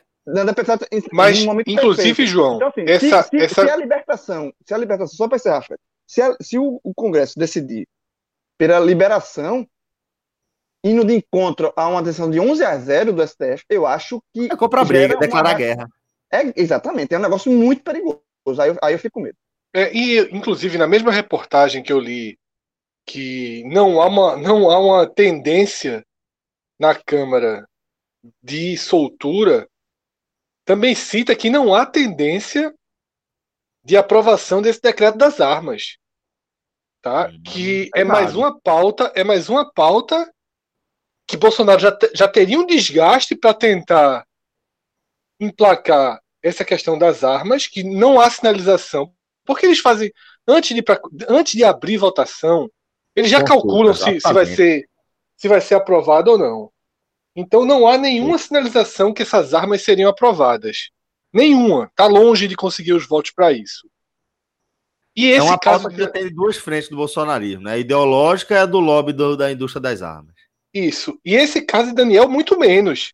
Então, Bolsonaro teria que gastar um capital político isso. E, inevitavelmente, até financeiro de novo, com cargos, que ele já acabou de lotear tudo, não tem muito mais é, margem para isso, para algo muito pequeno, que ele pode simplesmente dar as costas, como deu para Sarah Winter, e como vai dar para qualquer um.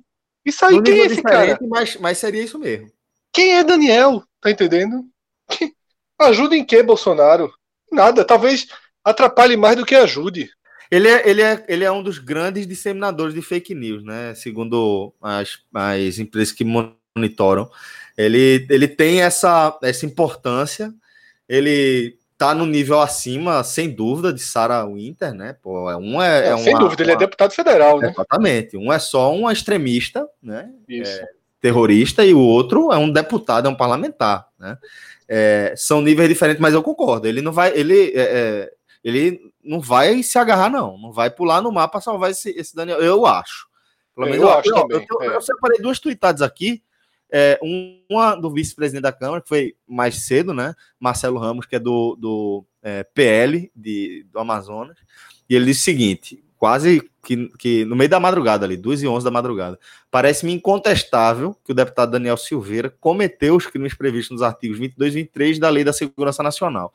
Conduta muito grave porque atentatória, atentatória à ordem democrática e à independência dos poderes. Cabe ao S T F e à Câmara decidir dentro da, da, da Constituição a punição. E é, mais tarde, né, Arthur Lira, o presidente, é, destacou só que convocou, convocou reunião extraordinária da mesa para as treze, e, na sequência, Colégio de Líderes. Vamos, em conjunto, avaliar e discutir a prisão do deputado Daniel Silveira. É, ao longo do dia, Arthur teve uma postura um pouco mais neutra, né? mais, mais é, política mesmo. Né? Por que, Celso? Veja só. A gente está no momento de Bolsonaro com o Centrão. Tudo que o Centrão não quer é declarar guerra ao S T F, pô. O Exato. Centrão está sendo investigado. O Centrão não quer, não quer declarar guerra ao S T F. O Centrão tenta justamente o que é o Centrão. É a frase clássica de Temer, né? Com o S T F, com tudo. Com tudo. O Centrão resolve as, as coisas nos bastidores, na troca de favores, né? Então eu acho uma, uma pauta muito carregada. Agora, tem outro elemento, que é os deputados se protegendo de novas investidas do S T F. Isso é o que pode entrar na é, balança. É, exatamente. É o, que, é o que o governo, a situação, vai tentar é, emplacar. Provavelmente a narrativa vai ser essa, né? O problema, o problema aí é que o ataque de Daniel foi muito frontal ao S T F, velho. É difícil você ficar do lado de um cara que tá botando o dedo na cara do... do, do e, e já é já alvo de dois inquéritos, né? Ele, justamente a questão da fake news, um propagador de fake news, e justamente as ameaças contra o próprio S T F. Então, assim, é... Digamos assim, é, é comprar... Se quem quiser comprar essa briga, é comprar uma briga muito pesada por pouca coisa. Então, é, mas como, como a gente tá vivendo um momento tão maluco, né? Tão distópico, assim, eu, eu prefiro esperar. Mas eu acho, eu, eu confesso que eu acho que, que o Congresso não vai comprar essa briga, não. Sabe? E aí tem. To, a, a, a, eu não sei se ele, se ele perde o mandato, como é que fica a questão. É, do entraram já com, com essa solicitação, né? Alguns partidos, alguns é. É, parlamentares já entraram com. Exatamente. Porque... É, eu acho que, na verdade, o que a primeira coisa que vai ser decidida é se o processo de, aberto, de... se vai ser aberto o processo de cassação, né? Porque não é, é. também amanhã que caça ele, não. Então, não, não, é... não, não, não, não. É, um... é só a abertura é um processo. do processo. É. Exato. E se ele Pre... fica preso ou não durante esse, esse, esse processo. Vamos ver. É, só um parênteses Brasil... aqui, né, Fred? Que... que é, se não ficar preso é graças a um habeas corpus, que foi algo, um direito cassado pelo A I cinco, que Daniel Silveira tanto defende. Exatamente. Celso, como eu falei, existe uma outra prisão que gerou, né, nessa, nessa quarta-feira, foi o terceiro termo mais buscado, que é a nova prisão do cantor Belo. Por conta do show, não foi? É, por, a primeira versão é por conta do show que gerou aglomeração, mas também já há elementos na investigação de ligação, de, né? De ligação, né, com, com, com armas, né, com tráfico de drogas, que o dinheiro daquele show veio do tráfico de drogas. Então, é... por exemplo, o, o delegado do caso, ele diz o seguinte: apreendemos na casa de Belo duas armas que são registradas, mas estão com registro vencido, quarenta mil em espécie, três mil e quinhentos euros e um pouco mais de mil, de, de mil dólares, né? Foi apreendido com ele. Há um, um indicativo, né, de que esse, esse show poderia ter sido pago com o dinheiro do tráfico, mas é, de início a prisão ela é por ter sido um show que desrespeita a proibição no carnaval, né? Ele já tinha sido preso, né? Ele passou um tempo preso, na verdade, né? Por... algo com envolvimento com tráfico, com algo desse tipo aí, né? Já há alguns anos atrás.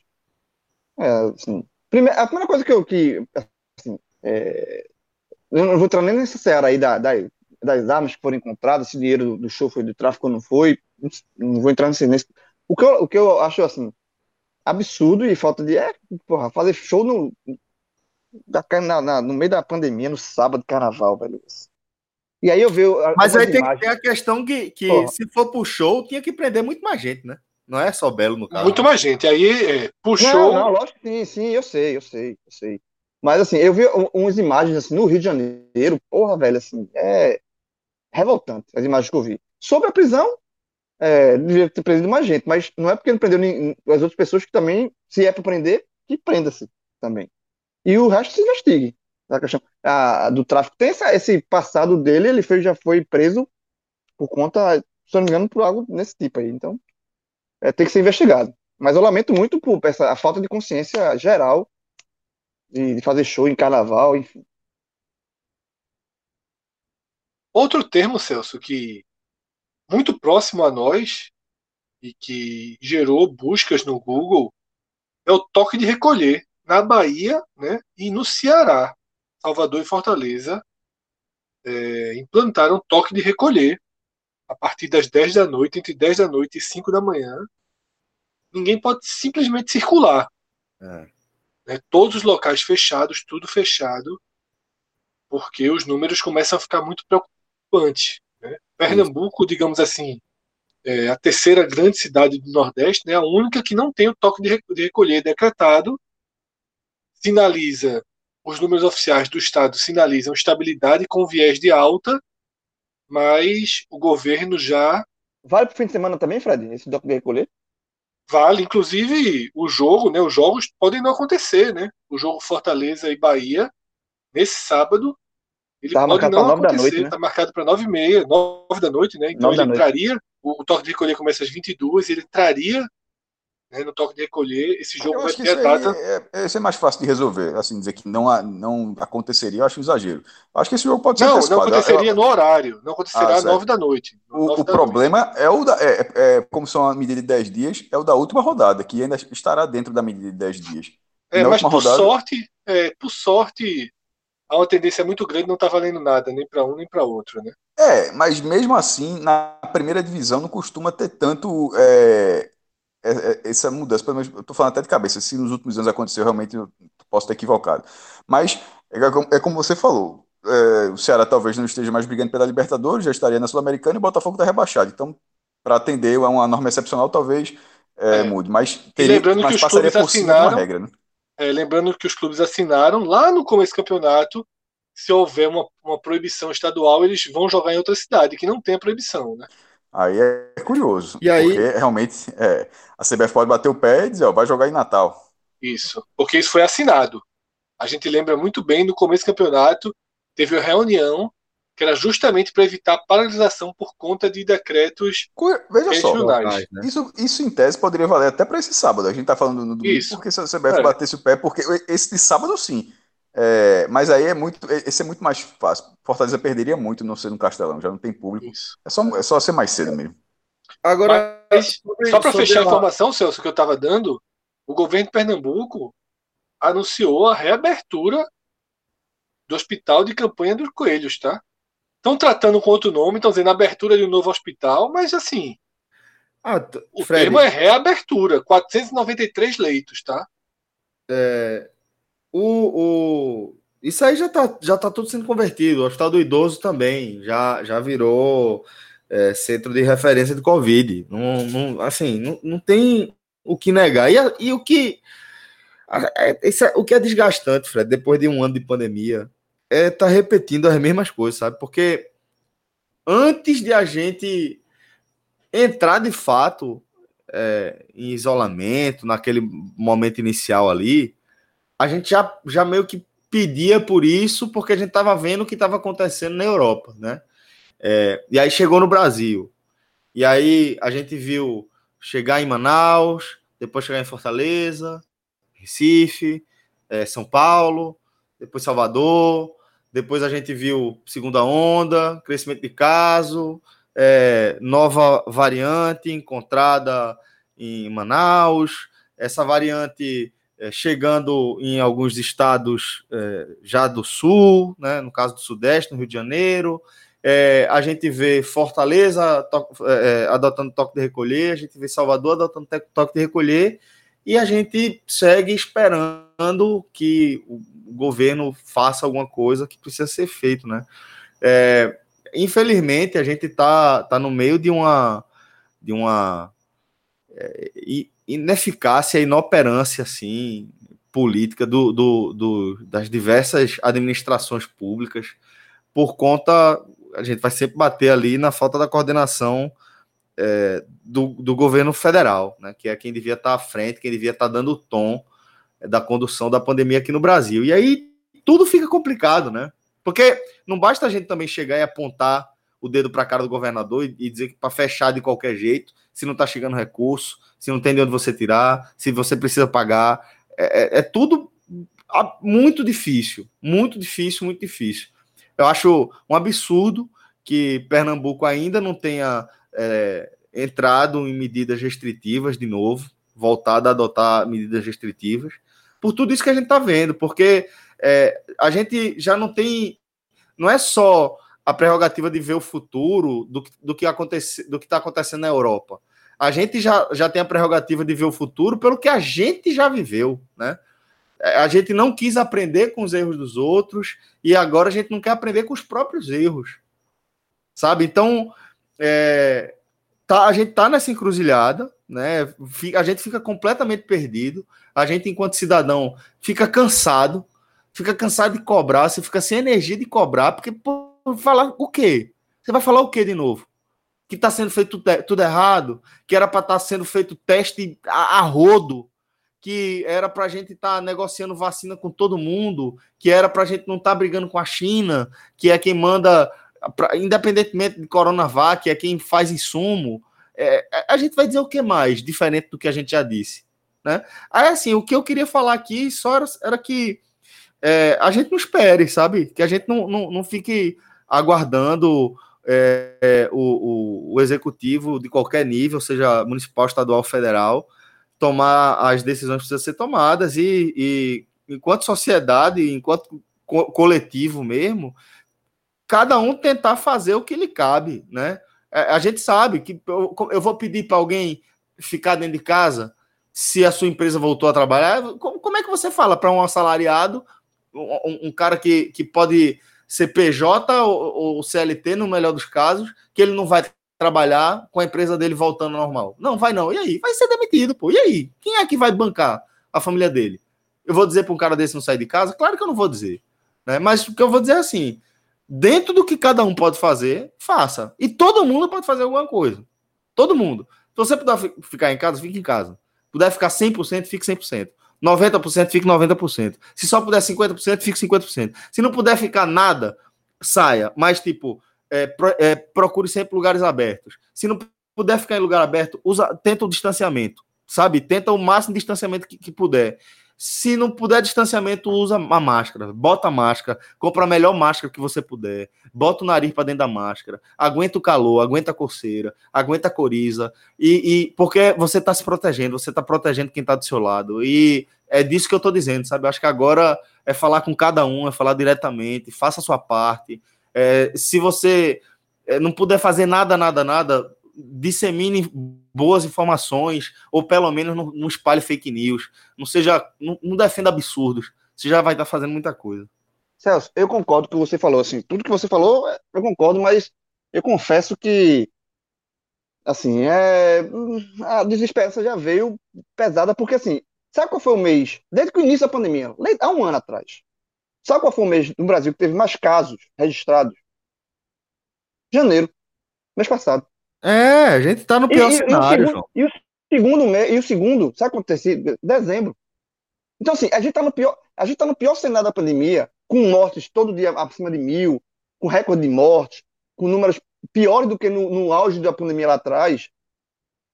E, assim, e, e, e, e aconteceu o que eu já vinha falando há muito, desde que a gente gravava o Agamenon Diário. Na época da pandemia, que não tinha jogo de futebol, a gente fazia aquele projeto massa de gravar todo dia o Agamenon. E ali eu já falava. E ali foi em junho, em julho, que eu teve esse, esse, esse tapa na cara de que o, o, o Brasil, no geral, optou assim, ó, quer saber uma coisa? A gente vai ver com esses vídeos assim e vai virando a roleta russa. Vai que morrer, morreu. Por quê? Tem certas coisas que eu concordo. O, o, o, o governo federal, para mim, é o maior culpado de tudo que ele está vivendo. Porque ele não dá exemplo, porque consegue desdenhando, segue fazendo piada, o, o, o presidente é um imbecil. Ok, isso a gente já sabe. É, existe a questão econômica, a gente sabe que existe. Que, a, a, que, que as pessoas que as empresas voltaram porque estão... É, quebram e tal, e tem, tem todos os problemas que você, que você abordou aí também. Se você puder fazer, faça dentro do possível. Mas a minha desesperança e que eu, a, a leitura que eu tenho lá de trás, e só que só, essa, ela só se confirma dessa que a turma, o brasileiro escolheu viver assim, vai viver assim, não vai morrer duzentos, morre. Assim, é assim que o brasileiro escolheu viver. Porque existem coisas que não depende do governo, não depende de ninguém, depende só da pessoa querer fazer. E muitas pessoas optam por não querer fazer. Quando eu vejo festinha de, de, de, de carnaval proibida, quando eu vejo coisa que a turma sabe que não pode e faz, barzinho lotado, gente tem mais. Velho, uma coisa que eu falo sempre, uma coisa que tá errada também é você pegar o busão lotado e trabalhar. E aí você tá correndo risco, é óbvio. Mas ninguém acorda de manhã cedo, porra, sete horas da manhã. Porra, ainda bem, não esperar, tô, acordei aqui, tô, tô, tô na, na pilha aqui, tô doido pra pegar esse busão lotado. Ninguém faz isso. A turma faz por necessidade. Agora, você, a pessoa não pode ficar em casa. Porque tem, tem que estar tá numa, numa, numa festinha no, no sábado, tem que visitar o amigo, tem que fazer uma confrontação. Isso não existe. Isso é falta de consciência coletiva. E isso vem se desenhando há muito tempo. É gente que joga pelada na, na praça, sem máscara, junto que aglomera na, no, no, no, no, no carrinho de espetinho para tomar cerveja no, na praça também. Eu vejo isso todo, quase, assim, muito. Eu vejo isso desde julho. Os números pioram, os números pioram, e, e, as mortes acontecem. É, e ninguém, ninguém, parece que as, as pessoas se, se acostumaram a isso. Ninguém se preocupa mais, porra. O cenário tá pior, vamos segurar aqui, vamos dar uma segurada em casa. Não, velho, ninguém segura mais. E é uma coisa que eu já venho alertando, já venho alertando há muito tempo. Depois da porta aberta, essa porta não fecha mais. Na hora que o governo vai abrindo, cedendo, cedendo, cedendo, não fecha mais. Essa decisão do fim do rodízio, até hoje eu lembro.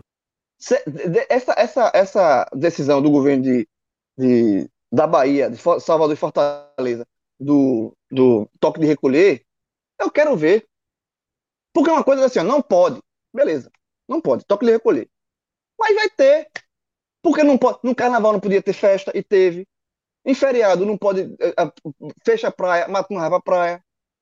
Então assim, não tem mais, não existe mais. É, é, é, é todo mundo assim, o governo, as pessoas fingem que estão fazendo, o governo, o governo de todas as esferas, pelo menos as férias é, é, municipal e estadual, porque a federal nem finge mais, né? Não faz e dane-se. Mas assim, é, é, finge que vai fazer uma coisa, que está proibido, e pronto, fica por isso, está proibido. Não tem, e, se, e, se, e se fizer? Aí, aí cada um.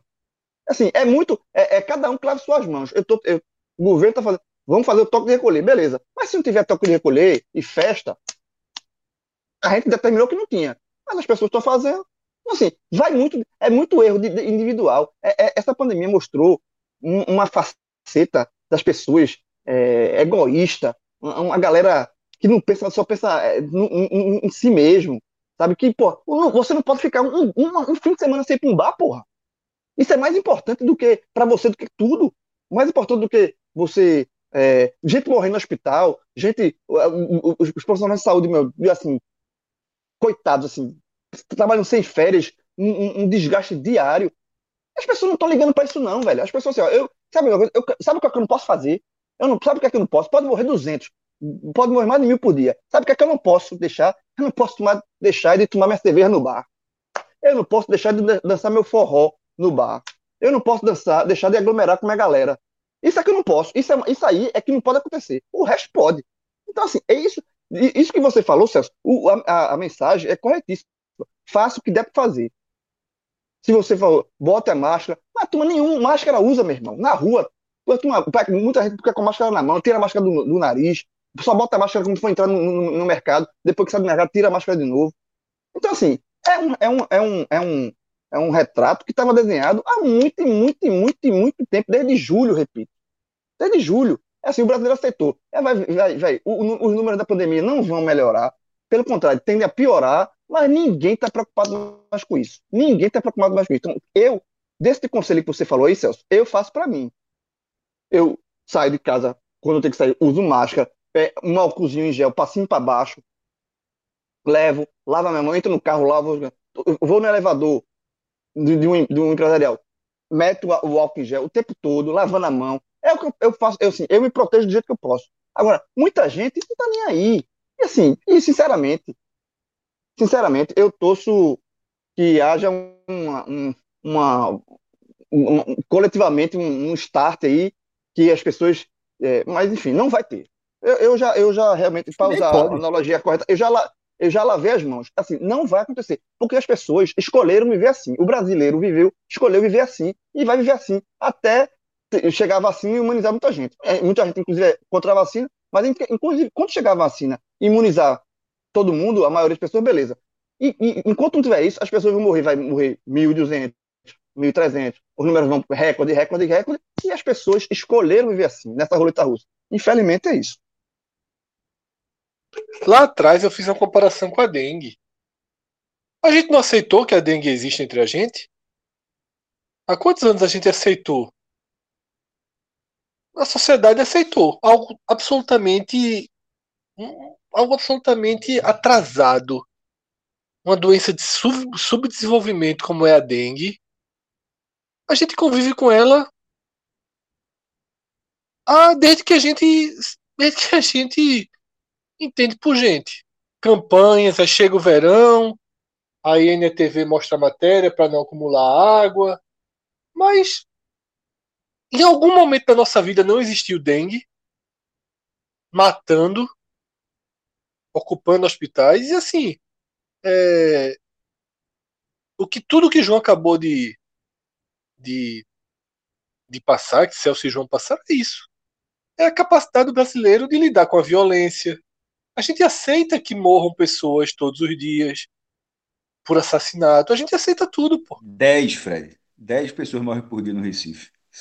a, a, a, só de, de homicídio. Ah, é, a gente aceita. E já foi pior, Cássio. E já foi pior e a gente aceitava. Já foi pior. Acho que já foi o dobro. Teve e a gente aceitava. Pela vida, né? Aquele programa. É. A gente aceitava. É, é quase que a nossa natureza, né, perversa do brasileiro, né, de, de muito, muito egoísmo, ela, ela se volta, ela, assim, o Brasil não tem capacidade de vencer esse vírus, não. O Brasil não tem capacidade... Sabe o que é que vai acontecer, Fred? Vai acontecer o seguinte, o mundo, assim, para nossa sorte, é, a ciência, meu irmão, botou muito quente, velho. Isso, nessa, nessa isso. pandemia. Então, é. O que aconteceu foi... basicamente a, a todas as grandes farmacêuticas conseguiram desenvolver vacinas bem eficazes contra o vírus, né? As de menor eficácia estão acima de cinquenta por cento, que já é considerado bem bom, né, para vírus respiratório, é, e os países estão começando a, a, a, a projetar, alguns já estão começando a ter sobra e alguns já estão começando a projetar isso, né? Até aquele negócio que em Cuba até turista já recebe, na Rússia tem para todo mundo, é, para que o cara ganhe um chocolate, um negócio desse, não sei se aquilo era meme ou não. Mas é, o que eu acho que vai acontecer é que essas vacinas, essas, essas sobras, vão chegar para o Brasil porque o vírus, ele não, não, não quer saber se é Jair Bolsonaro ou se é Lula, que é o presidente do Brasil. Ele não está nem aí. Ele não está nem aí se o Brasil está virando uma nação de, de párias para a comunidade internacional, ou se é a, a maior potência do mundo ou o país mais altruísta do mundo. Ele não está nem aí. Para o vírus é assim, ah, peraí, tem uma, um, um, um nicho ali onde eu consigo continuar contaminando pessoas, continuar evoluindo, continuar desenvolvendo novas cepas, e aí com novas cepas eu posso pular de volta para os outros países que estão protegidos contra aquela cepa que eu já nem, nem eu mesmo já eliminei, porque eu já sou tão mais eficiente que, que ela, que aquela ali já, já você nem encontra mais, todo mundo está contaminado por mim. E, então, enquanto o Brasil for um potencial desenvolvedor de novas cepas, ele vai continuar sendo um risco para o mundo inteiro. Então, a gente vai vencer essa pandemia, a previsão que eu faço, é, a gente vai vencer a pandemia quando... basicamente todos os outros países tiveram vacinado suas populações. Isso mesmo. É e a gente mesmo. Tiver morrendo aqui. Ó, oh, quantas pessoas estão morrendo no Brasil, sabe? E, e vai ser só o Brasil ali, matando, e, e morrendo brasileiro, morrendo brasileiro, morrendo brasileiro. Pronto. O custo vai ser esse. O custo desse nosso, dessa nossa aceitação dos absurdos é a morte de centenas de milhares de brasileiros a mais do que até deveria a vacinação ser. Completar. Exatamente. Exato. Esse é o caminho. Esse, esse, infelizmente, é o caminho. né, e que nos abre um, um, um futuro sombrio, porque mostra que nós, se vier depois um covid vinte e cinco, daqui a cinquenta anos, eu não sei se a gente vai ter aprendido a lição. Né, porque Verdade. tá aí os países asiáticos já eram muito mais acostumados, né, muito mais disciplinados, rígidos, né, inteligentes. Só Vietnã, pô, o que o Vietnã fez é, é um negócio do cara ficar é, emocionado. Consciência social que a gente não é, tem. O meu medo de... não é nem o covid vinte e cinco, o meu medo é essas cepas novas aí do, do, do próprio coronavírus aí, do, do covid dezenove e essa transmutação, porque é, é como você falou, como aqui não se faz nada, o Brasil pode estar, assim, já tem a da, da, da nova da Amazônia, né, do Manaus, tá, é uma das que, que o mundo está preocupado, então assim, é, é a demora na vacina, a vacinação que chega desorganizada, né? Cidades que vai, o, o governo teve, um, um, o governo federal não conseguiu fazer uma coisa que sempre fez, que é uma campanha é, federal, nacional de vacinação, a, de, determinada, assim, cada município vacina do jeito que quiser, virou uma bagunça, aí tem, tem município que aplica, acabou a primeira dose, não tem a segunda dose, aí a primeira dose já não vai fazer, tem que, o prazo das pessoas que vacinaram a primeira dose, já vai ela, na, chegar na segunda dose, não tem segunda dose para elas. Então, assim, virou uma bagunça, faltou um, um, um básico de, de, de organização nacional, coisa que o Brasil sempre foi. Campanha de vacinação da polio, né, do Zé Gotinha, era nacional, todo mundo sabia, todo mundo tomava, era uma coisa organizada no Brasil inteiro. O cara que morava no Rio Grande do Sul, o cara que morava no Acre, no dia da campanha nacional de vacinação, era campanha, tanto é que o nome era Campanha Nacional de Vacinação. Era, todo mundo ia com os filhos, eu, eu, porra, eu me lembro, meu pai me levava pra, pra tomar vacina, todo mundo. Era, era um dia assim, que era, os pais se orgulhavam de levar os filhos para. Os, os meninos iam para vacinação e tal. Era uma coisa organizada. Agora, num vírus que está matando, porra, mais de mil brasileiros por dia, não tem uma organização, um mínimo de organização, para se fazer uma, uma, uma, uma campanha nacional de vacinação. Aí jogam, cada um faz do jeito que quer, de uma desorganização. E isso vai gerando é, é, demora na vacinação, vai gerando essa, essa nova é, mutação do vírus. Sabe? O Brasil pode ser uma para mundial, não só em termos de político, não, em termos de saúde mundial. Sabe? Porque eu, eu acho que não existe Brasil, um país no mundo tão desorganizado e tão, que, que, que lidou tão mal com, a, com essa pandemia como o Brasil, velho. Assim, vai, de, vai do presidente da República ao cidadão, morador comum da, da, das grandes cidades. É impressionante a nossa incapacidade de lidar com isso, pô. É impressionante. É impressionante, assim. É, é, e turbinada, é, é, João, e turbinada por uma rede de fake news imparável. Exatamente, pô. Imparável, imparável. Eu tive é, uma, uma conversa é, no último domingo, a pessoa falou pra mim, começou assim, não, era um, não é um pró-Bolsonaro, é uma pessoa neutra. Falou assim, não, conversei com uma pessoa inteligentíssima que o cara me explicou, rapaz, que a China criou isso pra matar as pessoas acima de oitenta anos. Cara falando com a convicção assim, eu fiquei, eu fiquei sem acreditar no que eu tava ouvindo. É foda. Como se, como se a pessoa tivesse assim, ele, ele, ele adjetivou quem passou isso pra, pra ele como uma pessoa inteligentíssima. Né, que, e ele não questionou que o vírus foi criado pela China pra dizimar a população acima de oitenta anos. Pronto. Velho, era o que ele é queria imparável, né? Era o que ele queria ouvir, Fred. E aí ele ouviu. Opa, aqui, essa pessoa é inteligente. Essa pessoa tá falando isso aí, eu concordo com ela. Eu achei inteligentíssima essa pessoa. É isso e mesmo. Criar um vilão, né? Que é outra característica do brasileiro. Criar, criar um vilão, vilão longe da gente, total, né? Criar um vilão. É, longe é, da é, gente, é, né? Essa, essa pandemia mostrou como a gente, como o Brasil é, assim, ou a, eu pensava que esse negócio de, tem, o, o famoso complexo de vira-lata, né, do brasileiro, que ia ter É, Nelson Rodrigues falava nos anos sessenta e tal, é, mas assim, como o Brasil, como o Brasil consegue ser tão atrasado e tão e, e lidar tão mal com as coisas, assim, sabe, é impressionante, velho. É o que eu falo, velho, não tem, eu acho que não existe nenhum país de tamanha bagunça e, e, é impressionante o que o brasileiro faz, impressionante o que o país fez, porra, com a pandemia. Não, é um exemplo de, do que não fazer pro mundo. Portugal tá fechado, Ju.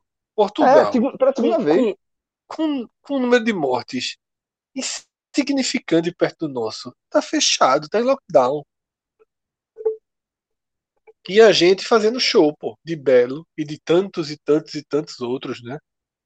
Rio Grande do Norte, meu amigo, é impressionante. Pipa, São Miguel gostou do Réveillon, Pipa no Carnaval. Rio Grande do Norte não há qualquer bloqueio, né? Parece que se aproveita, pelo contrário, né? Parece se aproveitar de que outros destinos, né, cancelam seus eventos para ele fazer os deles, assim. É assustador. É, é o famoso egoísmo, é o famoso egoísmo. Opa, é. Vamos fernar, agora a gente vai bombar agora. E aí, e, dane, brin... e aí a gente tá lamentando, né? Não... Ah, não teve Carnaval dois mil e vinte e um. E se não tivermos um mínimo de, de organização, não vai ter dois mil e vinte e dois não, viu? Vai não, já... o Carnaval de dois mil e vinte e dois eu, eu já eu, eu já, já tentei tanto, vou, vou pedir essa ajuda aqui pra galera, pros nossos ouvintes. No... Foi certamente, eu acho que no primeiro mês da pandemia que eu vi essa tirinha, já falei aqui, já procurei ela de novo, não encontrei, que é o de alguém vindo do futuro, né, falando assim, é, peraí, que ano é esse? O cara, não, dois mil e vinte. Como assim? Vocês ainda estão no primeiro ano de pandemia? E aquilo me, mexeu comigo, sabe, aquela tirinha, mexeu comigo, eu falei, filha da puta, não é possível, pô. E eu projetando ali, três meses, três meses a gente tá, ó, meu irmão, quando eu vejo isso, quando eu vejo tu falando isso, não, dois mil e vinte e dois, será que vai ter carnaval em dois mil e vinte e dois? Eu lembro imediatamente daquela tirinha, do, do pavor que eu tive. Eu lembro. Que pudesse virar real. Eu lembro nos primeiros programas que a gente gravou, o Gamenon, de pandemia, que um, um, eu falei assim, porra, acho que, porque o São João a gente já tinha dado, ó, São João não vai ter não. Mas eu, eu acho que eu falei no programa, assim, pô, mas no carnaval eu acho que vai liberar. Aí Fred falou, tu acha? Vai nada, pô. Eu, eu tava otimista que tivesse carnaval no começo da pandemia. Agora, Cara. eu já tô aceitando que não vai ter em dois mil e vinte e dois. É isso. Porque o cálculo mais otimista o cálculo mais otimista seria da vacinação terminar ali em novembro, dezembro, é muito em cima. E é o cálculo mais otimista, tá? Talvez essa visão de Celso seja um pouco além do otimismo, né? De que a maior parte do mundo vai se resolver até junho, julho, e vai haver uma sobra destinada aos países é, que não conseguiram por si só lidar com a doença, com a epidemia, né? Com a pandemia. Então talvez seja uma visão de, de a gente ter um socorro humanitário aí, né, em outubro, novembro, e tentar, mas assim, eu acho que vai ser extremamente arriscado se a gente tiver uma vacinação terminando no final do ano. Tá? Espero eu que com o número de mortes menor. Né? Não é possível que a gente vai terminar chegar em dezembro com mil mortes por dia. Dizimando a população. Né? Perdendo pessoas rotineiramente. Tá? Não é possível. Agora, vai me parecer arriscado um mês e meio depois ter carnaval. Por isso que eu coloco uma certa dúvida sobre dois mil e vinte e dois, mas aí tá muito longe, vamos ver os próximos passos, né? É, que é até o que gerou esse debate, né? Esse, esse toque de recolher em Salvador e Fortaleza é muito perto de nós, né? Nos cerca, basicamente, né? A gente aqui gravando em Pernambuco, é uma realidade que, pô, nossos Boa ouvintes... parte da nossa audiência, Fred, exatamente, vai estar, é, exatamente, nossos ouvintes vão viver isso. Vão viver o toque de recolher. Eu já vi Bruno Reis, assessor do Ceará, colocando a foto de Fortaleza vazia, completamente vazia, agora no final da noite. E é assim que tem que ser, tá? É... Porque senão... E aí volta até o tema de abertura do programa. É com o Chacon, senão o Chacon não vai voltar a fazer show. Tá? Porque esses absurdos, esses absurdos que a gente vê de aglomeração, de festas privadas, escondidas, elas são exceções, né? Ainda bem. A gente conseguiu, não, não, não existiu carnaval em Salvador, no Recife, no Rio de Janeiro. Não existiu carnaval. Existiu foram uma ou outra festa, festa, umas festas irresponsáveis, mas ainda assim eu não tive, eu não vi nenhuma no Recife, eu não vi nenhuma em Salvador, né? Duas cidades que tem carnaval no seu, no seu D N A. Eu acho que talvez até a que a gente respeite mais, sabe? Eu acho que seria extremamente constrangedor você não ter o Galo da Madrugada, você não ter o Homem da Meia-Noite, você não ter o Olodum, tá? Você não ter nada disso para você fazer uma festinha do seu bloquinho escondida, né? Então, eu acho que a gente aqui, por, por, por ter no Carnaval algo mais, muito mais do que uma festa, né? Porque, pelo menos aqui eu falo por Recife, Salvador, Pernambuco e Bahia, né? Carnaval não é uma festa, não é um feriado. Não, é identidade. É, então a gente acaba respeitando mais. Eu acho que por isso a gente não viu é, por aqui essa onda de festinhas é, escondidas, né? A gente não viu nada disso. Pelo menos não chegou, não furou minha bolha. Eu sigo aqueles perfis que tem no Instagram, né? Brasil Fed Covid, que é um perfil que, que entrega as festas, né? Tudo, eu não vi nada por aqui. Eu vi em Pipa, eu vi Rio Grande do Norte, vi esses outros localizados em interior de Minas, algumas coisas assim. Mas é tudo muito lento, é muito pouco, né? Mas vamos ver esse novo, esse novo passo. Eu acho que, que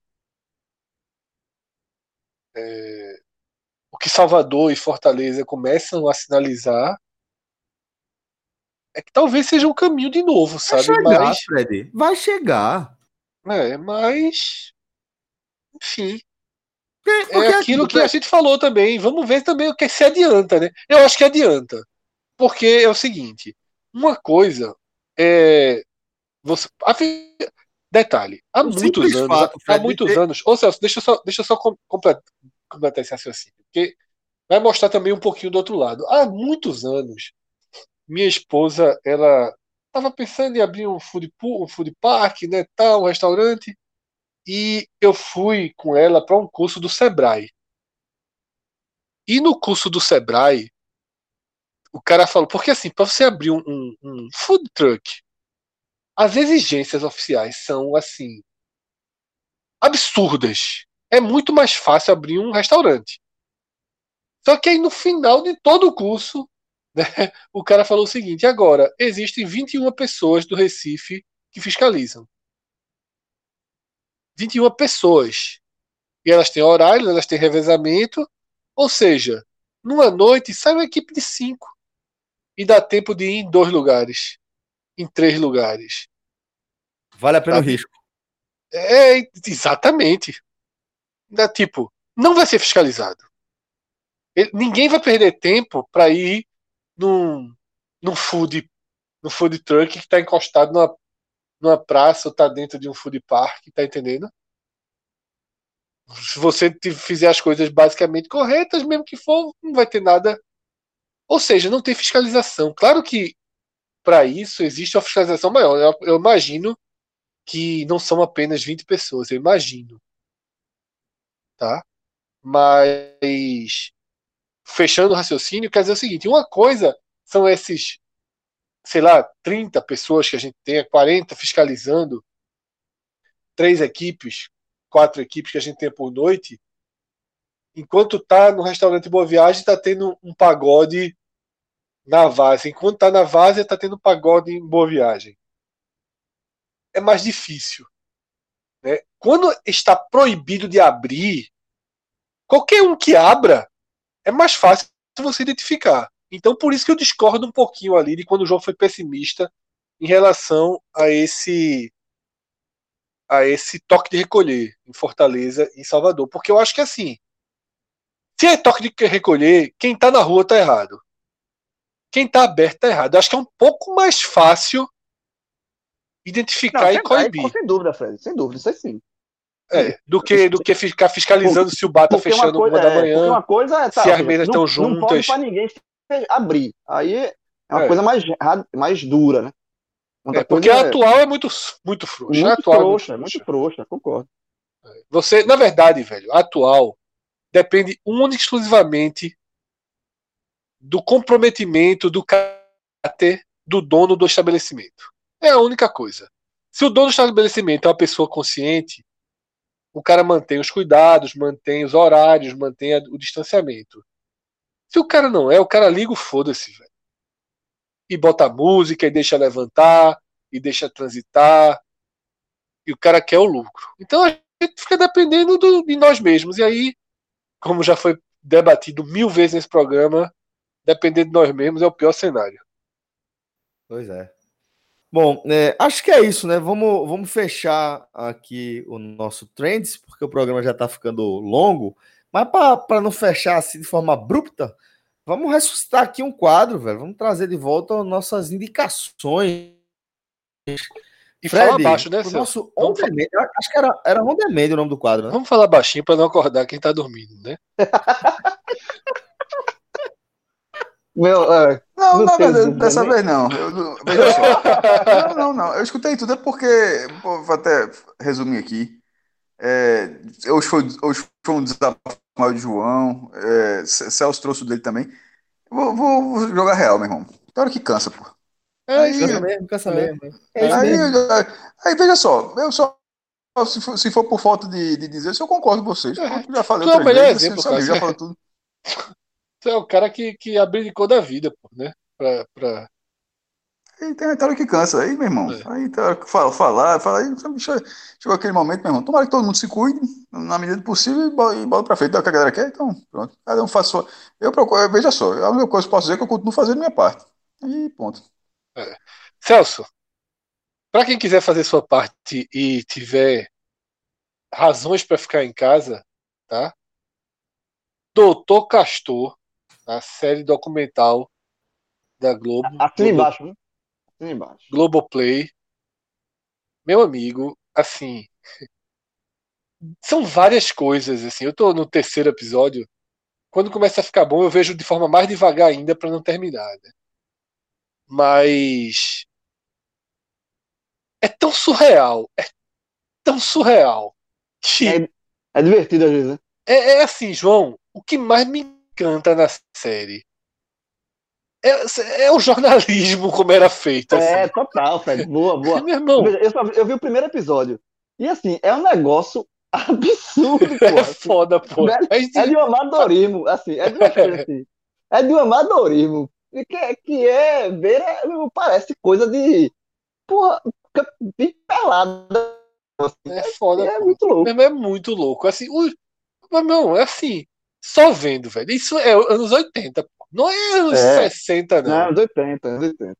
Velho. Velho, e aquele, tem aquele, aquele Moisés, porra, que era o, foi o, era o capitão do time do Bangu, depois virou treinador. Virou treinador, que era, porra. Que era, que era muito amigo de Castor, Castor, porra. E, meu irmão, e as entrevistas com o Moisés, o jeito como é que é feito, velho. Tem um, tem um treino que ele chega atrasado.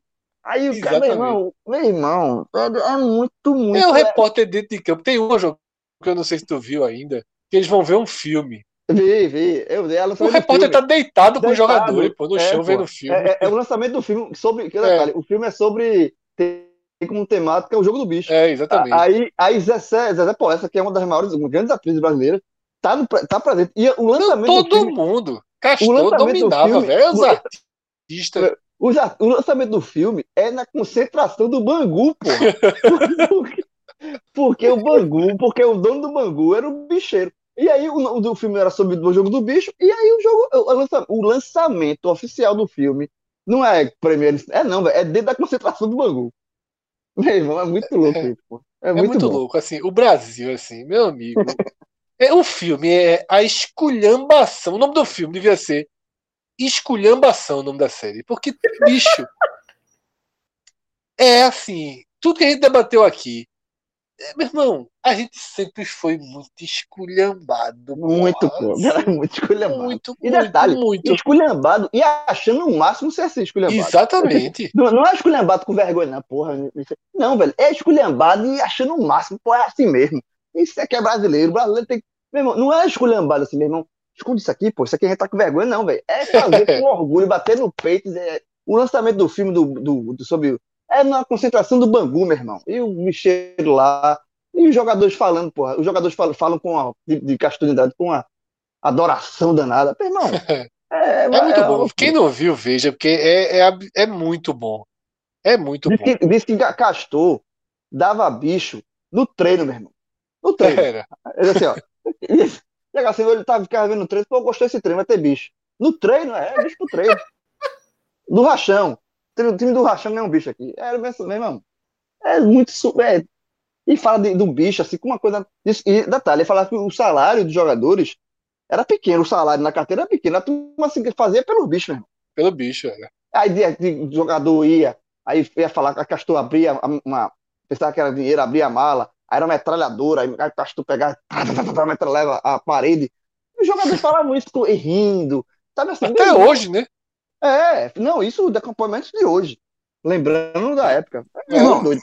Um bicheiro que fez um time ser vice-campeão brasileiro nos pênaltis, pô. Nos pênaltis é foda. É foda. Esse... Levou pra Liberta, levou pra Liberta. Não é que o cara pegou o Flamengo e transformou, e fez o Flamengo ser vice-campeão brasileiro, não. O cara pegou o Bangu, porra.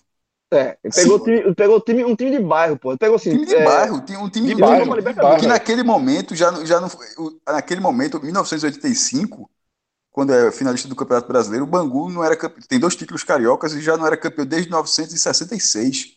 Já não chegava mais em finais. Assim, pelo Campeonato Brasileiro ter quarenta, cinquenta times, o Bangu até jogava o Campeonato da Primeira Divisão, porque eram outros tempos. Mas assim, disputar um título. E assim, ele disputou. Todos, que ele também foi vice-campeão carioca, foi vice-campeão carioca pro Fluminense. É um negócio assim, é, é surreal. Ganhou a Taça Rio de oitenta e sete, foi aquela confusão toda, o módulo amarelo também com o Sport, é, enfim. Foi pra Libertadores. É, você imaginar que alguém fazer hoje em dia isso dentro de um cenário de, de supo, suposta, se tratar, eu sempre gosto de jogar esse suposta, de suposta contravenção. Não, contravenção, o termo, o termo era oficializado por eles.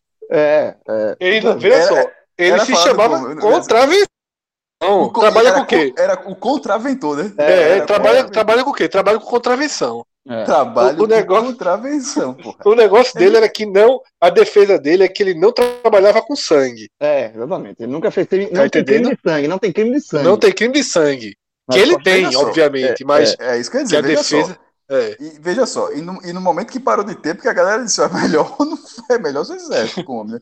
Assim, pô, o cara que pegar uma metralhadora da velha jogador e, e metralhar a parede, meu irmão, pra dizer que. Pô, é, mas enfim.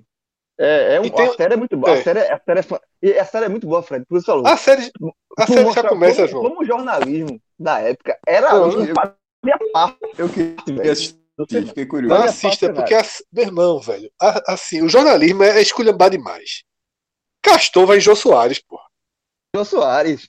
Não, isso é história clássica. E, assim, ele não e, é bom, e diz assim, ó, você, você é, é meu amigo, só, você só, é meu amigo. Veja só, a comunica, veja só. Década de oitenta já tinha toda a radiodifusão, a, a, a televisão, tudo já, já, já, tipo, a Globo já estava em todos os estados e tal, a, mas a comunicação, a, informa, a, a, a ela era diferente ainda. Era muito mais restrita. E a, tipo, a, o Jornal Nacional era verdade absoluta no dia seguinte, assim, no sentido de que, pô, todo mundo assiste. Não era hoje um tá no Jornal Nacional, outro tá na S B T Notícias, outro já na Record, enfim. E hoje ainda mesmo assim o Jornal Nacional domina. Só que ali era um, uma coisa absoluta. Mas Castor, nesse cenário que você está falando, ele, tipo, eu, eu era criança nos anos oitenta, eu sabia, eu sabia que existia um cara chamado Castor de Andrade, porra, do Rio de Janeiro. Tipo, ele, ele, ele, veja só, sem saber exatamente, até hoje, né, até hoje eu não entendo exatamente como é o jogo do bicho. Nunca, nunca joguei nem nada, mas, assim, mas nem, nem entendo a lógica. Só aquelas, não tem zebra, por isso que dá zebra, só aquelas piadas, o, o número tal, não sei o quê. Mas até hoje eu nunca entendi a lógica. Mas, inclusive, criança, o termo zebra oitenta, do futebol e o termo bicho do futebol vem do jogo do bicho. Vem do jogo do bicho, é, é. Que, é isso que eu quis dizer. Eu só quis dizer justamente que são as únicas coisas que eu conheço que, que deu zebra porque não tem zebra no jogo do bicho. É que a lógica, a lógica é fantástica, inclusive, né? Deu zebra. Não é. Tem zebra no jogo do bicho é porque o negócio é muito improvável.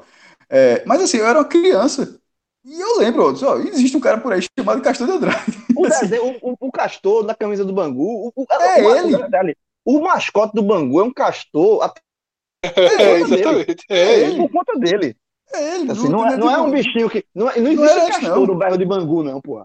No bairro não. De Bangu não tem, não tem castorzinho lá, lá. É, não, velho. É por causa de, do cara, o nome dele é Castor, e ele fala assim, ó, bota um castor. Poxa, por que não? E, o castor logo, é grande. Ele vai assim, eu banco, ele, ele vai assim, eu boto o dinheiro nessa porra, porque ele vai ter o castor. Bota, e outra coisa, o castor tem que ser grande, viu? Não, eu quero castorzinho, é castor é, grande e, na camisa. E, sabe, chega a ter essa frase ou tá tirando? Tem, né? tem, tem. Tem, pô. tem. Ele fala assim, eu, eu boto dinheiro aqui, porra. Eu boto dinheiro, sou eu. Então tem que ter o castor. É surreal, cara. É, meu irmão, é surreal. É, surreal, é maluco. Bicho, é assim, ó, os caras terminam o jogo do Bangu. Os caras, aquelas entrevistas no chuveiro, né? É, mas isso os é... Repórter... Mas, olha só, isso então, não é o Bangu, não. Não, isso é, é todo era... mundo, exatamente. Todo mundo. O repórter, que era, chegou assim, ó, o cara... E aí, ó? E o bicho hoje? Já já o homem chega aí no vestiário, viu? Aí chega Castor, a festa, é o repórter. E aí, Castor, é quanto bicho? Castor, Castor da risada, isso é entre a gente aqui, mas pode ter certeza que os homens vão ter uma semana felizes. É uma figura, porra. Exatamente assim, porra. Meu é, irmão, é uma figura, assim. Porra. Quando é. vai pra final, quando vai pra final contra o Coritiba, que, que, ele, que ele passa na semifinal, meu amigo. A tua pergunta de quanto é o bicho, pergunta, vai passar de milhão? Ainda não acertamos não, mas é daí pra cima, viu? É daí pra cima. A é. campanha do Coritiba não foi boa no brasileiro, não. É, o Coritiba, ele foi campeão brasileiro com um saldo negativo. Uma vez no R S S F, é, até porque, porra, não é um campeão de um, um país menor sem tradição de futebol, foi um, um clube que ganhou a primeira divisão do Brasil. E ter sido saldo negativo, a galera, só, é óbvio que chamou a atenção. Aí fizeram um levantamento uma vez e juntando todas as divisões, eu lembro disso, todas as divisões de todos os campeonatos do mundo que a galera já compilou, cinco times já foram campeões com saldo negativo. Porque cá pra nós, é foda, né? O cara ser assim, campeão, é, campeão, sa, sa, sa, campeão com saldo negativo, é, tendo menos de um gol por jogo.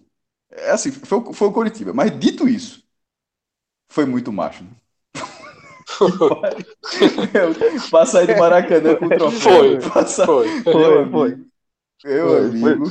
Foi. Exatamente. Porque, não, veja só, o, o documentário basicamente começa, as primeiras imagens, com o um árbitro levando um cacete dentro um de cacete. campo. É, de muita gente, de muita gente batendo no árbitro, muita gente, os caras capanga e quebrando o árbitro no campo. E aí corta pra Castor. Diz, isso aconteceu com o presidente da Federação Pernambucana da época. Eu tô ligado, no, no Sport Bangu, né?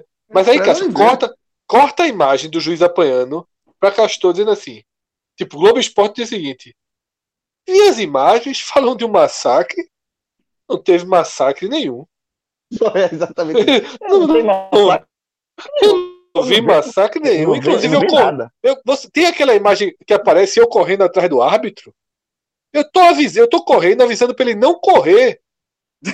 Pra não acharem que ele é culpado. Porque, meu irmão, existe, tem um treino, tem um treino. Isso foi um jogo de futebol feminino em oitenta e quatro, que quebraram o árbitro, porra. Tem um, tem um, um outro trecho lá do, do, do, do documentário que, que é, começa com a turma batucando um samba. E o treino rolando aqui. E aí é quando, pra se não me engano, é quando chega o, o treinador, que era o zagueiro, atrasado. Meu irmão, é uma bagunça, porra. É uma bagunça, meu irmão. É muito... Fiquei é muito, com vontade de assistir. É muito bom. É muito bom. E na frente do tribunal, pô. Ele sendo julgado, é. a escola de samba na frente do tribunal, pô. Espera. Não, chance zero dele ser. É. Que é justamente... Ele, ele, ele é julgado ele é nesse caso. Ele é, é julgado nesse caso do, do espancamento do árbitro. É. Não, e, e, o, e, e detalhe, as entrevistas eram muito sinceras, pô, de todo muito, mundo. É. Quando termina, quando filho, termina, é, quando termina, o árbitro puto, o árbitro, todos, a primeira entrevista que ele dá depois do jogo, o cara tá fudido, perdeu o dente e o caralho. Aí depois acaba, acaba o julgamento. O julgamento foi em Bangu. Vê que esculhambação. Foi no fórum em Bangu. Aí acaba o julgamento. Castor sai com a bateria da Portela. Não, mas era na cidade, pô. Era da Portela, quem foi receber ele foi da Portela. Ah, porque é, não, é o cara da Portela. Na parte, não. É, o cara da Portela, ele chama. Ele faz uma parceria com o cara da Portela. É, sim, é. E aí quem vai receber ele lá é. Dirigente da base do Bangu. Da base, exatamente. Aí o, o, o, a, o cara vai receber e pergunta pro árbitro, né? O que é que você achou? A resposta do árbitro é do cara, ele fala assim. Do julgamento do samba. Que esculhambação, irmão, caralho. O, o, porque ele era, porque só lembrando que além de, além de presidente do Bangu, o cara do, do dono do dinheiro do Bangu, ele era o presidente também da Mocidade. Isso. E a Mocidade ganha o primeiro título no Carnaval de mil novecentos e noventa com Castor de Andrade como patrono, né? Ele, ele é que institui essa, essa figura do patrono da escola de samba. Tu vai chegar, hoje. João, nessa parte, mostra toda, mostra toda a fundação é, da Liga é, da Escola é, de Samba. Que antigamente, patrono, o patrono existe até hoje. É, antigamente as escolas de samba eram comandadas pela Rio Tour, né? E é Castor que, que cria a Liga, ele cria essa, essa história. E, e, e ele passa uma época preso, né? Ele começa a ser preso do, do, do meio pra frente. Só que ele é Ah, preso e pô, sai. veja só, tem um vídeo que de vez em quando corre no YouTube que é muito bom. É, que não sei, se, não sei se a galera colocou ne- ne- nessa série, que é justamente alguma coisa. deve- Não sei se ele foi preso uma vez na vida, pode ter sido algumas. Que é o cara, o repórter, desse jeito, nesse mesmo estilo que estou falando, aí o repórter pergunta: Castor, você nem comentou, a- a- algo mais ou menos assim, você nem comentou Foi esse vídeo sobre aquele tem. negócio. Aí ele fala: tem. "Sabe, eu tava, eu tava preso, né? Então, assim, não dá pra. Tá brincando, brincando, tá brincando. Ah, Brincando, tá tá brincando. brincando." É isso mesmo. E ele fala assim com a simplicidade. Ele fala com a É, simplicidade. Você nem opinou sobre aqui? Não, tá, é porque eu tava em cana. Não teve. é Não porque teve ele muito. passa dois anos sem aparecer no desfile. Eu É um conheci ele que negócio, é um aparece. negócio desse. Eu não sei exatamente não. Você Ele, não ô, meu falou, não amigo, eu, tô- apareceu. eu, Ah, eu tô- tava em cana eu e não tal. apareci porque eu tava em cana, né? Mas já tá tudo resolvido, já tá tudo esclarecido. Ele é uma figura. Eu Meu vou É, Deus. terminar de não, ver. figura, figura, não- assim. É, co- porra. Cara, Veja, é é, um é um personagem. Isso é Boninho, inegável. Mas Boninho, assim, Acabou, Boninho nunca não, na fé. Bonipai. Bonipai dá depoimento hoje, hoje, no negócio da própria Globo, um depoimento meio pró-Castor. Essa é surreal. Pra tu ter umas torcidas que não existem. Não, não, é bandidaço, bandidaço, Pô, bandidaço. Fred, graças a Deus, Fred. Não, Porque agora, assim, eu, detalhe, Cássio, outra, eu outra graças a Deus, curiosidade. porque eu, ta- eu Fred, tava Fred, assim, Fred, chegando agradeça, no ponto onde você não agradeça a achava isso. Não, não, mas eu tô dizendo, Fred, não, mas eu- o cara é um personagem, viu? Isso não é inegável, Mas pô. isso é inegável, Personagem, porra. porra. É. Vejam, pra- vejam que vocês vão entender, porra. Assim, o Não, cara, o é- cara o é um cara é. personagem, assim, ninguém tá é. entendendo, não, mas que- tanto é que um personagem que virou série na Globoplay, pô. E era, Então, veja só, um personagem com absoluta, absoluta aceitação do Brasil muita, da Fred. época, Ele, porra. ele É, rodava nas, nas rodas, nas principais rodas sociais, porra. Ele ia isso, pra Jô né? Soares, ele era vi- vi- visto como uma, um, um cara, um- uma personalidade, de fato. Sabe assim, Eu, é, ele não, ele não era, ele não era escorraçado, não.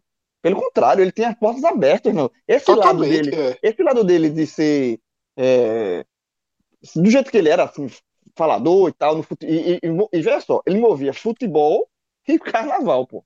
Então, assim, ele tinha todo esse. Então, ele E era um jogo do personagem. bicho, jovem. Ele tá- E tava jogo do lá, É. jogo bicho. do bicho.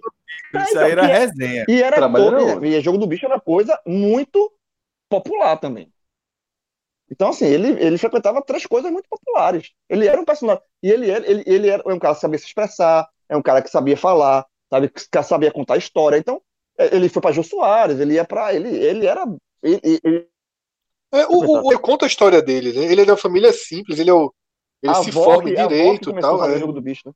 Exatamente. É porque no meio do. Eu não vou também ficar dando todos os spoilers, apesar de ser uma história conhecida. No meio do documentário mostra claramente em que momento a chave da contravenção vira pro crime absoluto. Breaking Bad. É, eu não assisti Breaking Bad, mas Comecei da a assistir. contravenção, Fe- Celso da falou tanto que eu contravenção, já comentou que eu tô, eu tô vendo. é, da contravenção a avó dele, e era coisa muito das mulheres, né, que passavam bicho lá no passado, porque o bicho vem do Brasil Império, e tudo é explicado no, no, no- No documentário, no exatamente. Só pra tu documentário. ver. Mas vejam que, Vale que é demais, muito mas bom. vale demais, é É. muito bom. É, é mu- o documentário, como registro de um momento do Brasil, é muito bom. É, e como é um comentário rico de imagens, tudo. É, exatamente, muito rico. É. Não, deixando claro que eu, sem dúvida, acho que é um, um grande documentário, é um, um retrato bem importante aí dessa época que, eh, de certa forma, influenciou de maneira di- direta ou indireta a nossa, nossa geração daí. É É, o vamos- jornalismo, Celso. O jornalismo é um caso à parte. E é da Exatamente. Globo, viu? E é da Globo. É a esculhambação à parte. É um negócio. É a esculhambação da esculhambação. Mas é o que eu tô dizendo. Se o nome não fosse doutor Castor, o nome tinha que ser esculhambação, velho. Porque é, o- é o que é. Então, com a indicação de Fred aí de Esculhambação, essa minissérie da Globo, Globosat, a gente vai fechando aqui. Globoplay. Globoplay, Globoplay. Globoplay, Globoplay. A gente vai fechando Meu aqui. amigo, Globosat, você fa- era Foi o quase que. castor, viu?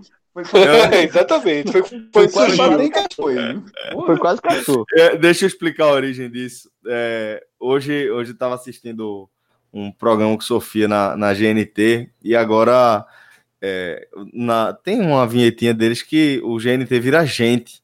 E eu falei para ela, "Pô, eu descobri agora que G N T é, foi uma referência para gente. É, eu achava na minha cabeça toda que era Globosat, alguma coisa, alguma coisa. Veja só, isso aí estão jogando esse agá menos um agora. Tá, opa! Tá sabendo também, não é? Veja, veja, Celso, veja só, veja só. G N T tem seus vinte e cinco anos de história por baixo. Pois é, aí, então, vai... o Globossato fazia é... sentido, entendeu? Veja só, tá no programa. Essa veio, veio a pauta do programa sete. Isso aí é, isso aí é agá menos um. É, não vem, não, veja só, alguém, alguém vinte e cinco anos depois olhou assim, gente, pô, dá pra fazer uma coisinha aqui. E jogou. Ninguém, os caras não veio me dizer que era, que era isso, não, porque não era, não. Era, era uma sigla. Era meio, pronto, pela na minha cabeça era, G N, era Globosat alguma coisa. Não, era, era Globo News ou Globo News Televisão, um negócio desse assim, pelo amor de Deus. Não vem, vem dizer que. Que gente, gente, que, é, gente não. Que daqui a pouco o C N N falando... vai dizer que C N N é. Ah, pronto, aqui, ó, deu Google aqui. Pô, eu não tava errado, não. Era Globosat News Television. Ah, acabei de falar. Glo... Só, só não sabia que era Globosat, era Globo News Television. Porque era... Aí depois virou. Aí... Só que virou e começou a existir o Globo News de foto, sem, sem ter o T, né? É Globo ah. News, gente. Mas esse negócio de gente aí, agá menos um fraco, sem roteiro. agá menos um sem roteiro, aí, isso aí. Não, sem roteiro a gente também faz.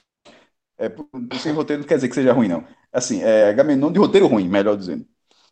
Teve uma tuitada que eu li, é, espetacular, lembrando nomenclaturas do Big Brother. É o seguinte, né, que começa dizendo, o cara começa dizendo assim, né, quando Nego Di voltar para Porto Alegre, a cidade vai se chamar apenas Porto. Porto. Essa foi muito boa, essa foi muito ah, boa. Aí vem, vem... Ah, tem essa, a sequência não dá para ler toda, não, pô.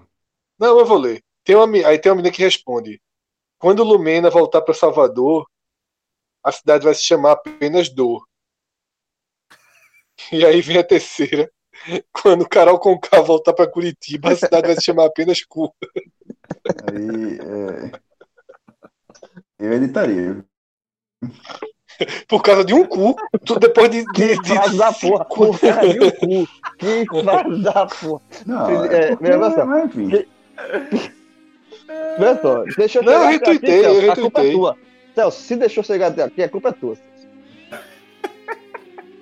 Galera, vamos fechando então aqui. Mais uma edição do agá menos um. Ô, valeu, João, se não fosse ah. nosso debate, encerrar com aquela música do Traje a Rigor. Não, vamos não. Vamos. Forte abraço a todos, galera. Até a próxima. Valeu. Tchau, tchau. Chega o pôr do sol e a brisa do mar me traz de volta ao chão, me diz, vem buscar teu abrigo, teu sono.